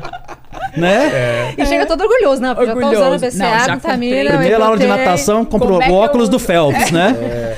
Como é que eu uso? E às vezes nem é tão necessário, né? Tem uns que Exatamente. você só joga dinheiro fora É. e uns que realmente são importantes. É verdade. Né? Então é legal falar. E Eu acho o- que creatina a gente pode começar com é, ela, que é maravilhosa. creatina é excelente. E até vocês falaram dos idosos, né? O idoso, pro idoso é maravilhoso a creatina, né? Pra longevidade e tudo. Agora o BCA, o BCA também ele é, é, é- é o que que é famoso aí. Seria uma, uma composição de aminoácidos. Leucina, isoleucina e valina, três aminoácidos. E aí, o que acontece é que grande parte dos alimentos proteicos já tem uma boa composição desse BCAA. Então não teria uma necessidade de consumi-lo a mais. Então você pega um whey protein, por exemplo, você já tem BCA na composição normalmente. Não teria por que você colocar um BCA a mais intra-treino ou pré-treino ou É, show. pós-treino. Igual na chuva você ir lá regar o seu jardim. É. Já tá caindo a água, não precisa pôr mais Não água, precisa né? mais. Então não teria necessidade, né, desse consumo. a não ser em algumas questões pontuais, por exemplo, assim, até mesmo na parte clínica. O paciente tem encefalopatia hepática. Aí é uma outra história. Então, para esse caso, o BCA pode ser interessante. Agora, pensando em hipertrofia muscular, realmente não teria uma E, e quando a gente fala de suplementos alimentares de qualidade, Vilela, a gente está falando de custo alto. Então, importante essa educação nutricional sobre o que é cada suplemento para a pessoa gastar dinheiro naquilo que precisa. Porque como que eu fazia quando eu tinha lá meus 14, 15 anos? Juntava o dinheirinho do mês, aí ia lá, esse mês eu vou comprar esse BCA. Outro mês, ah, esse eu vou testar arginina. E até hoje as pessoas veem isso, né? Vamos testar isso. Não, nós precisamos complementar a alimentação com determinados suplementos. Uma boa fonte de proteína em pó para usar como coringa naqueles momentos que não dá tempo de se alimentar. Uma creatina, aí sim é um ótimo suplemento. Ômega 3, pensando na Ah, suplementação até para a família, Vilera, É. não apenas para emagrecimento, ganho de massa muscular, de uma, de uma forma geral. Mas um ômega 3 de qualidade, com uma boa concentração, é caro. Não é baratinho, né? Então a maior parte das pessoas tem, con- tem conhecimento de que o ômega 3 ômega 3 é um bom suplemento, muitas compram, mas não sabem exatamente sobre essa questão da qualidade, acho que é tudo igual. Então, é bom investir o seu dinheiro naqueles suplementos que realmente vão trazer algum benefício. Entendi. Ah, su- surgiu, uma pergu- é, surgiu uma perguntinha aqui de última hora que é sobre o- os benefícios da creatina. Há algo que é importante a gente, né, muito bem colocado a questão de longevidade, de Eu devo ter idosos. tomado algum diurético, já volto. Tá bom. algo que, que é muito importante. Eu fico tão orgulhoso de ver minha mãe usando creatina. É. Ai, porque demais. tem um efeito neuroprotetor. né? Eu não quero perder minha mãe antes da morte dela. Que Alzheimer é isso. Você pede a pessoa antes dela ir embora, é muito triste. Nós podemos combater isso de várias formas. Desde palavra cruzada, se manter ativo, mas também a parte nutricional. Destaco para todos que estão, que estão nos assistindo, né, buscar esse cuidado com os pais, avós, vitamina B12, muito bem colocado com relação a Aline, que é aquela visão da vitamina B12 para vegano. É claro, o vegano precisa dessa suplementação, mas a população como um todo tem sofrido por baixas, baixos níveis de vitamina B12, mesmo ingerindo, porque nós não somos só o que comemos, nós somos o que absorvemos. É. Então a pessoa está com o intestino prejudicado prejudicado, e ela não está absorvendo essa, essa vitamina B12 mesmo ingerindo. E uma deficiência de vitamina B12 a longo prazo pode afetar também a a essa questão neuroprotetora, né? Assim como a creatina pode auxiliar, muitas vezes uma suplementação com a vitamina B12, vitamina D, né? ah, As pessoas não D, tomam é. sol e a- precisa-se dessa suplementação se não tem essa condição de exposição ao sol. E como é difícil muitas vezes com uma pessoa de mais idade, nós conseguimos manter essa suplementação de uma forma adequada. É um público que hoje eu me encanto, né? Todo mundo tem aquela visão de que meu trabalho é esporte.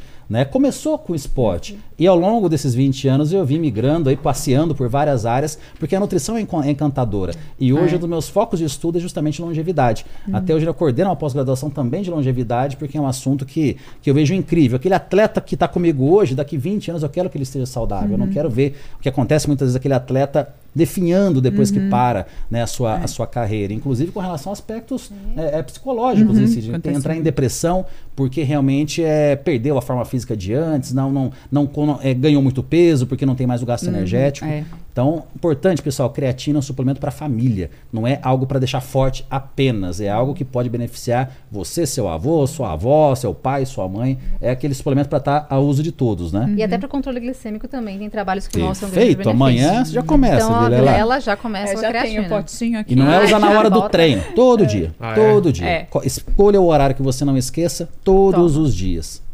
Pra recuperação muscular também é incrível, Ótimo, né? incrível. Eu vejo a diferença. Eu, eu comecei a tomar tem um ano mais ou menos. Gente, é impressionante. Como a- aquela dor absurda que você sente do treino, como ela melhora, né? Como você recupera melhor. É Vale impressionante. super a É, pena. Acho vale que o melhor a suplemento que nós A É temos. o única melhor. coisa chata da creatina, né? Eu defendo a creatina desde lá que eu me formei. Inclusive, teve um ano, não sei se você se lembra, Aline, você devia estar na, na faculdade, 2006, 2007, quando a creatina foi proibida no Brasil. Lembro, Ah, é? verdade. E Foi eu proibida. palestrava Brasil inteiro, gente, tá errado isso, nós temos estudos consolidados e tal. E hoje a creatina virou a queridinha. Hoje ela realmente, a população já está cada vez mais eh, conhecendo os seus benefícios. Aí o que que acontece? Pobre não tem vez, né? Tá o preço, vai lá pro teto. é Tá. Tá caro pra danar. E sem contar também a falsificação que nós temos. Exato, com a aí começa a ficar caro, começa a falsificar. Nossa, meu Deus, que absurdo. Aí me pergunta como identificar um suplemento adequado. Gente, quem adultera lá dentro vai adulterar o rótulo. Esquece um pouco o rótulo. Pensa da, da quem produziu, né? Por isso a importância, né? De, de conhecer realmente marcas que são mais sérias do mercado. Exato. Mas O é que legal. mais, gente? É isso? E aí? Tô por vocês Deixa aí. eu ver. Eu acho que o principal foi falado, né? Isso agradecer demais, então, a presença de vocês e, e fica, fica aí com vocês as considerações finais. Falem do trabalho de vocês, das redes sociais e alguma coisa que faltou aí, fiquem à vontade aí. Eu acho que falamos de Acho tudo. que sim, falamos Pô, de tudo. Foi uma live deixar, muito enriquecedora. Ai, como foi É, gostoso, gostoso, né? né? É uma é área que é desafiadora, como nós comentamos já, mas a gente vem crescendo cada vez mais. E quando eu me formei em nutrição, era isso aqui, ó. Muito trivial. E hoje, o quanto que ela explodiu, a gente fica muito honrado com tudo isso. É maravilhoso. Ah, eu falo, bato muito nessa tecla com meus alunos, né, Vilela, de que realmente escolhi a profissão por amor. Quando eu escolhi a nutrição, ela era o patinho feio, ninguém queria. Ah, é? Né? Quando eu falava que eu queria nutrição, Rodolfo, você não sabe cozinhar, isso é, é- é curso para mulheres, né? não, tem, não tem homem que, é, que é nutricionista. É, e todo mundo me desestimulando, mas era a minha paixão. E quando você escolhe a profissão por amor, você luta pelo seu amor todos os dias da sua vida. Então não tem como dar errado. É. Né? Então eu sou É. apaixonado por isso, isso acaba me traz até problemas muitas vezes, no sentido, né, toda namorada que fala, ah, mas você gosta mais de, de palestrar e trabalhar do que de mim. Mas lógico, eu amo a nutrição. ou você me acompanha, ou chegou minha ontem. filha. Não tem jeito, é minha vida É, isso. Você é. quer me deixar depressivo, é me tirar isso de mim. Uhum. Né? Então, realmente, eu bato muito nessa tecla. Me pergunto como é que é o mercado da nutrição. Dane-se, nunca pensei nisso. Eu tô fazendo o que eu gosto, eu crio o mercado se não tiver. Não, tem, não tem importância, porque é. isso que eu amo, é isso que eu vou fazer ponto final. Então, acho que não tem coisa mais triste do que você ir para um local que você não está feliz. É, eu vejo isso em muitos pacientes, como eu disse, que têm algemas de ouro. Uhum. Né? Es, é, é, escolheram uma profissão por questão até financeira, ou às vezes seguindo a orientação né, do pai, que já era da área e tal, e está infeliz. E com isso ganha peso, com isso é, tem, acaba tendo problemas, por isso que acaba me procurando. Só que se não virar a chave da vida, acaba hum. também não conseguindo. Exato. Ah, eu tô nessa, gente. Sou completamente apaixonada. Como Perfeito, me encontrei na é, vida, é o segredo, gente. É o segredo. É demais. E do mesmo jeito, quem é nutricionista e não se encontrou, troca. É, vai fazer direito, vai fazer outra 34 coisa. áreas, nós temos 34 áreas de É atuação. Então é muita área de atuação, dá pra se encontrar com toda certeza. E, e tem lugar pra todo mundo. É, a- As A pessoas Mari falam gosta assim, muito, eu já perguntei se gosta de mim, ela falou, gosto. E de nutrição, falando, vixe, É, perfeito. Isso é, é isso, é isso. nossa, mas... Tem que andar junto. Tem que andar, junto.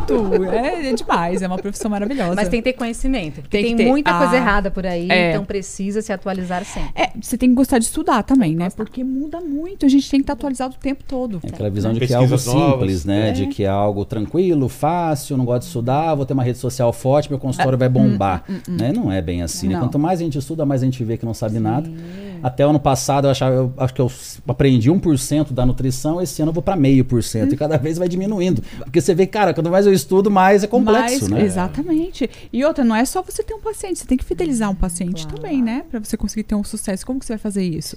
Você tem que mostrar pra ele que vai dar certo, que ele vai conseguir, que E, vai e trazer o resultado. sucesso que muitas vezes a pessoa né, que está começando na carreira ela busca é muitas vezes um consultório lindo, é Ah, atender. cheio. Melhor lo- localização. Melhor equipamento. Exato. Melhor equipamento. Mas o sucesso do profissional é o sorriso do paciente, assim como o nosso sucesso como professores é o sucesso do aluno, né? Nossa, é o aluno é. satisfeito. Então, eu vejo muita, muita relação hoje comercial com a nutrição. E não é isso, né? Qualquer área da saúde, ainda mais uma área que estamos trabalhando com, trabalhando com nutrir, tem que ser muito mais do que simplesmente pensar em quantos pacientes eu vou atender esse mês e quanto que eu vou ganhar por mês, Ah, né? Então, exatamente. é muito mais do que isso. E não só entende estética.